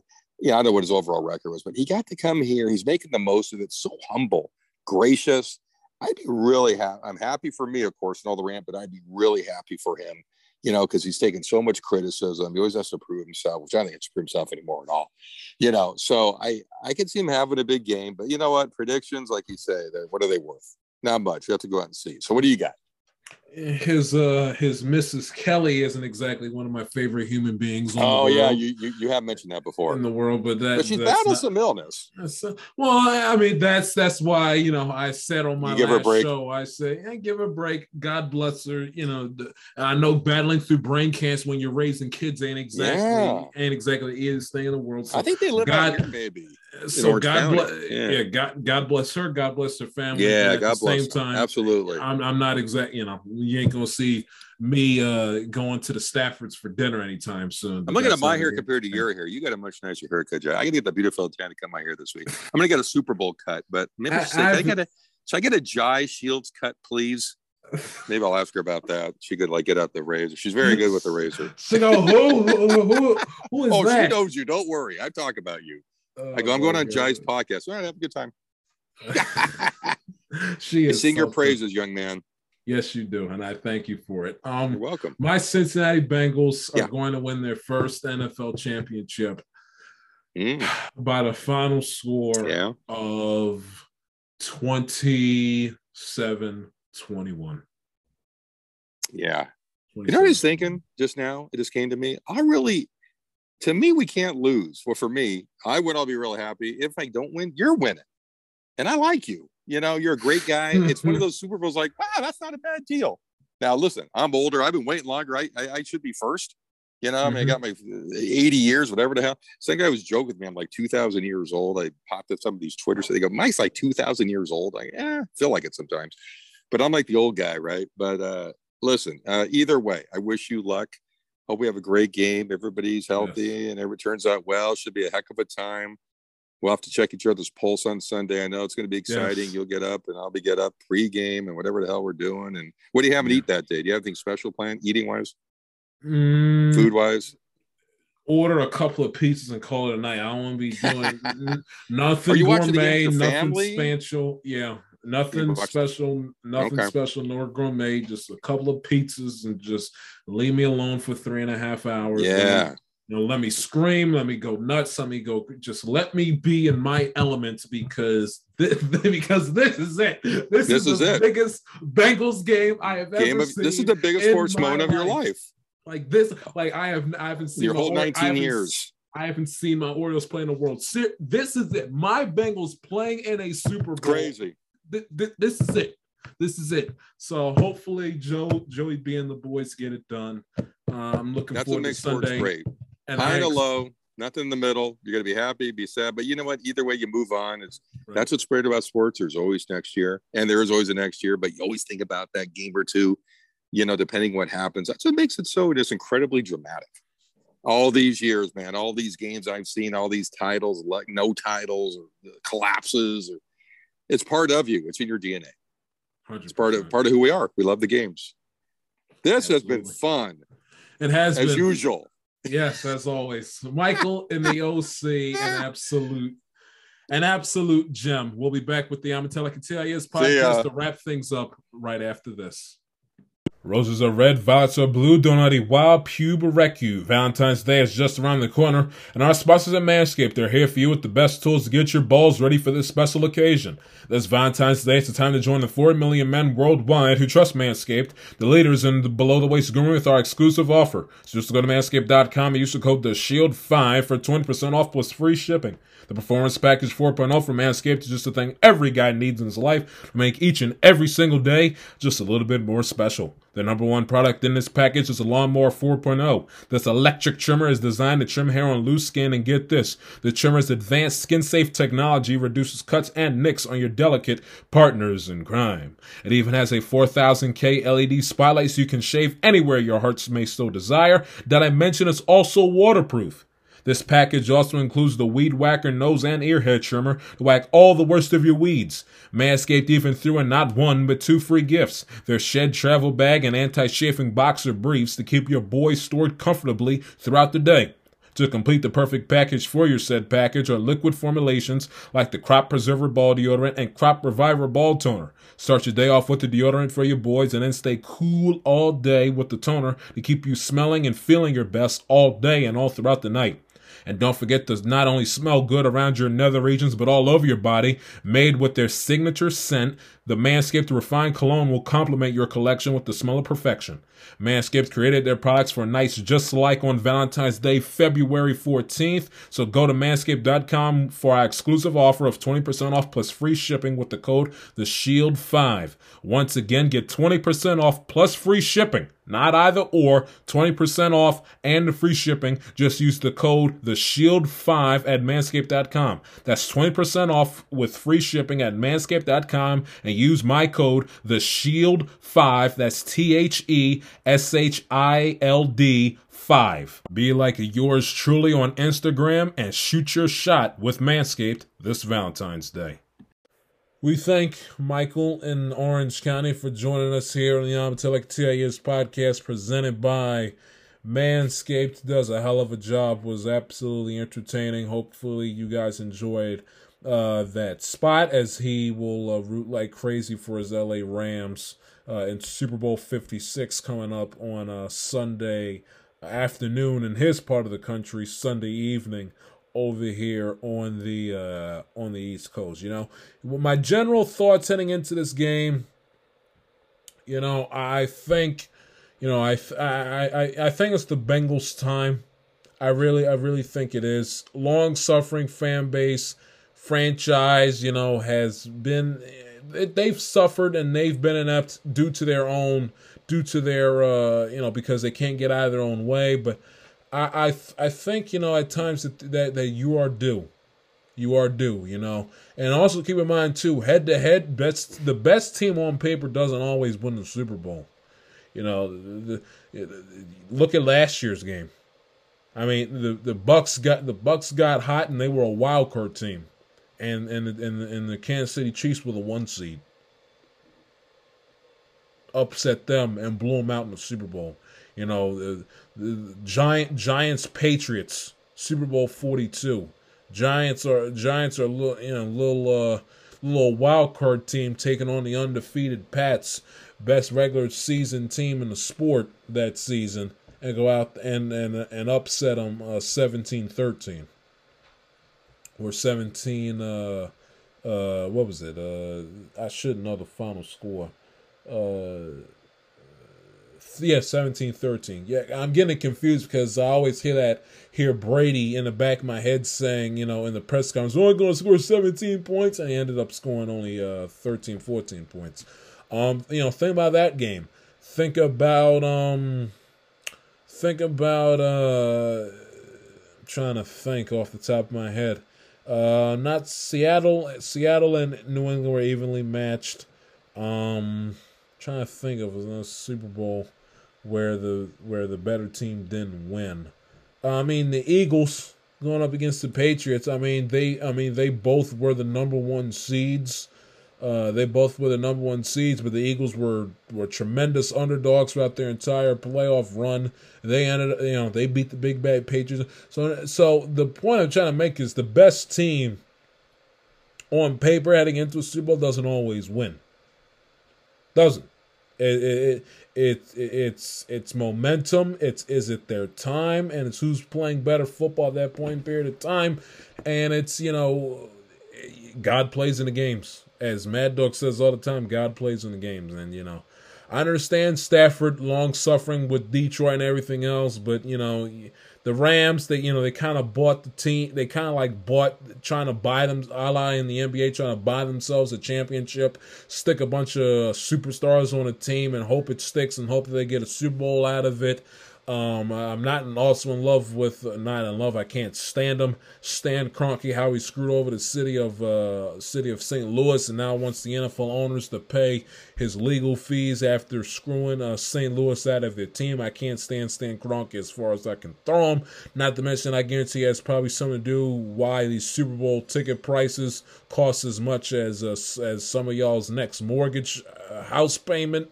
So Stan Kroenke is a turn off.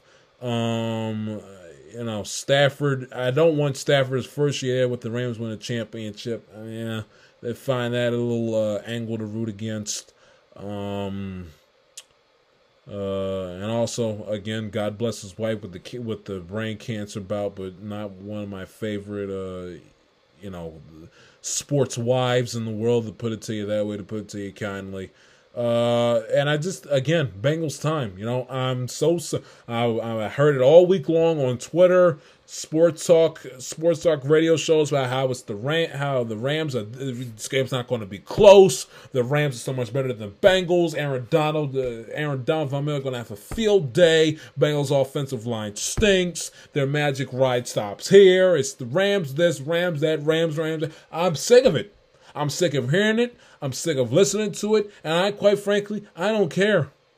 I do not care because you know why? It's the Bengals' time. And it's the Cincinnati Bengals' time. They beat the Kansas City Chiefs twice at Paul Brown Stadium, at Arrowhead, double digit deficits both times in both occasions in the same month to win the division, to win the conference. They took down the number one seed Tennessee Titans, take it for what it's worth. They swept their division opponents that's done nothing but kick their tail for the better part of the last five plus seasons or so of the Pittsburgh Steelers and the Baltimore Ravens. They won their division. They won their division. Joe Burrow is the real deal. Nothing phases him. Nothing bothers him. He he is unfazed and unrattled by any big game, any big time moment, any big time spotlight that that that that, that, that he and his team uh, finds themselves in. They they have full fledged confidence in each other and themselves, in their coaching staff, and vice versa. They hold each other accountable. They they they they they love that under. They love playing with that underdog mentality that nobody believes in us. Nobody thinks we're any good. Nobody thinks you know that that we belong. They they they they internalize that and they you and that's the fire that they light underneath their butts to go out there and and and, and kick tail every single Sunday out of this season. This defense, not a great defense, but it's a very good defense, opportunistic defense. Pass rush of Sam Hubbard and Sam Hubbard and Trey Hendrickson have been absolutely off the charts. BJ Hill's done a hell of a job stepping up for Larry Ogunjobi, who they've had to play the last two games without. Um, and then, of course, the safeties, Vonn Bell, Jessie Bates could not have picked a better time to play the best football of the season. They've been absolutely phenomenal. Uh, Awuzie has played has played good football, and although Eli Apple has made me nervous and has gotten has had his moments where he's gotten where he's gotten burnt like uh, burnt like my toast when I make it for breakfast. You know, I have a toaster in my house, so I have to. So whenever I want toast for breakfast, I gotta put two pieces of bread and put the oven on 550 broiled in order to give me some toast. And you know, there are times where I totally forget that I put it in there. I leave the room, I get sidetracked, I go back to the. I go back two slices of bread. The two slices of, of bread are pitch black and sometimes Eli Apple, you know, is, that uh, is that burnt black toast personified, and then you know, and then of course he makes plays like you saw against Kansas City at the end of the first half, and makes and makes the tackle of Tyreek Hill to close out the second quarter, which totally uh, changed the momentum and shifted the uh, the t- the tides in the game two weeks ago. So it's just, it, I love this football team. I love the fact that, that they don't quit, they don't give up on each other. They don't give up on themselves. They fight and they scratch and, and, and, claw and gnaw until the final whistle, until the clock hits triple zeros.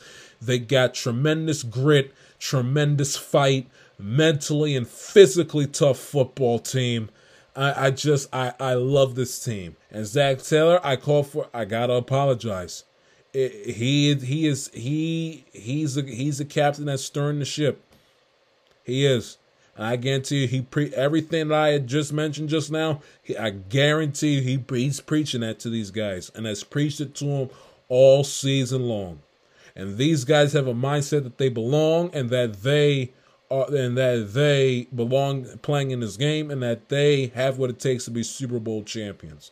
I love that about this squad. I absolutely absolutely love it. It's our time. Simply, the full fledged Jai Shields, the podcaster, has left the building. Jai Shields, the longtime, die-hard, lifelong Cincinnati Bengals fan, is out in full force. It's our time. I don't care about Aaron Donald. I don't care about Von Miller. I could care less about Cooper Kupp, uh, McVay, Matthew Stafford. Don't care. I do not care. I'm sick of hearing about how great. I'm sick of hearing about how great the Rams are. I'm sick and tired of hearing how how talented they are, about how they have all these superstars and all pros on the team. About you know it's the quote unquote the Rams time because of Matthew Stafford and dealing with the with the garbage that he had to put up with in Detroit. I'm sick of hearing it. Sick, sick and tired. I'm done. I'm done. Sick. I'm sick of hearing. I was quiet all week long. I'm done. I'm done because it's our time. I don't care about the Rams and all their accomplishments and the players, that, and the other. Respect them, yes. Are they a good football team? Yes. Are they going to be an easy? Are they going to be an easy team to beat? No, they're not. But I'm sick of hearing about them, and I guarantee you, every single last one of those players over there, over there uh, in Los Angeles, within those four corners at their little uh, headquarters that over there in Los Angeles near the U, near uh, near UCLA, I guarantee they're singing tired of hearing it too. It's our time. Our quarterback is a proven winner. He's got guts, cool as the other side of the pillow. Got a hell of a running back in Joe Mixon. All pro wide receiver, rookie of offensive and regular rookie of the and overall rookie of the year, Ja'Marr Chase. Tee Higgins is no scrub, thousand yard receiver, and Tyler Boyd is one of the most underrated slot receivers in all of football. Throw in the fact we got some playmakers on defense, and uh, and it's this team's time, and they're proven they're not proven. They're uh they're um they're battle tested. AFC was AFC was a hell of a lot harder conference to go through from the regular season up all through the playoffs than the NFC was.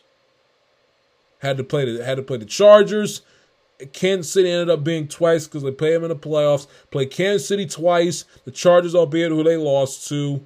The 49ers, albeit who the Rams also play as well because they're in the same division, but they lost to, lost them in overtime, took them, you know, they took them to the, uh, they took them to the final round. AFC North, uh, screaming yo, pound my chest, best, best, the most competitive, rough, tough, and bad enough division in all of NFL football. Raiders, Raiders were a gritty, gutty football team who they had to play twice. Tennessee Titans are a gritty, gutty team. They got the one. They were the number one seed heading into the playoffs for a reason. You know, th- this team's battle tested. They may not have like that. That that they may not have that sexy look of the fact that of the fact that they aren't a hot that they weren't a high seeded team when the playoffs began, and that they don't have a sexy looking regular season record. You know, 10 and set 10 and 7 10 and 6 doesn't look as doesn't look as nice on paper as uh as you know 12 and 5 or 13 and 4 or 15 or uh, 15 and 2 but they're deserving to be playing in this game.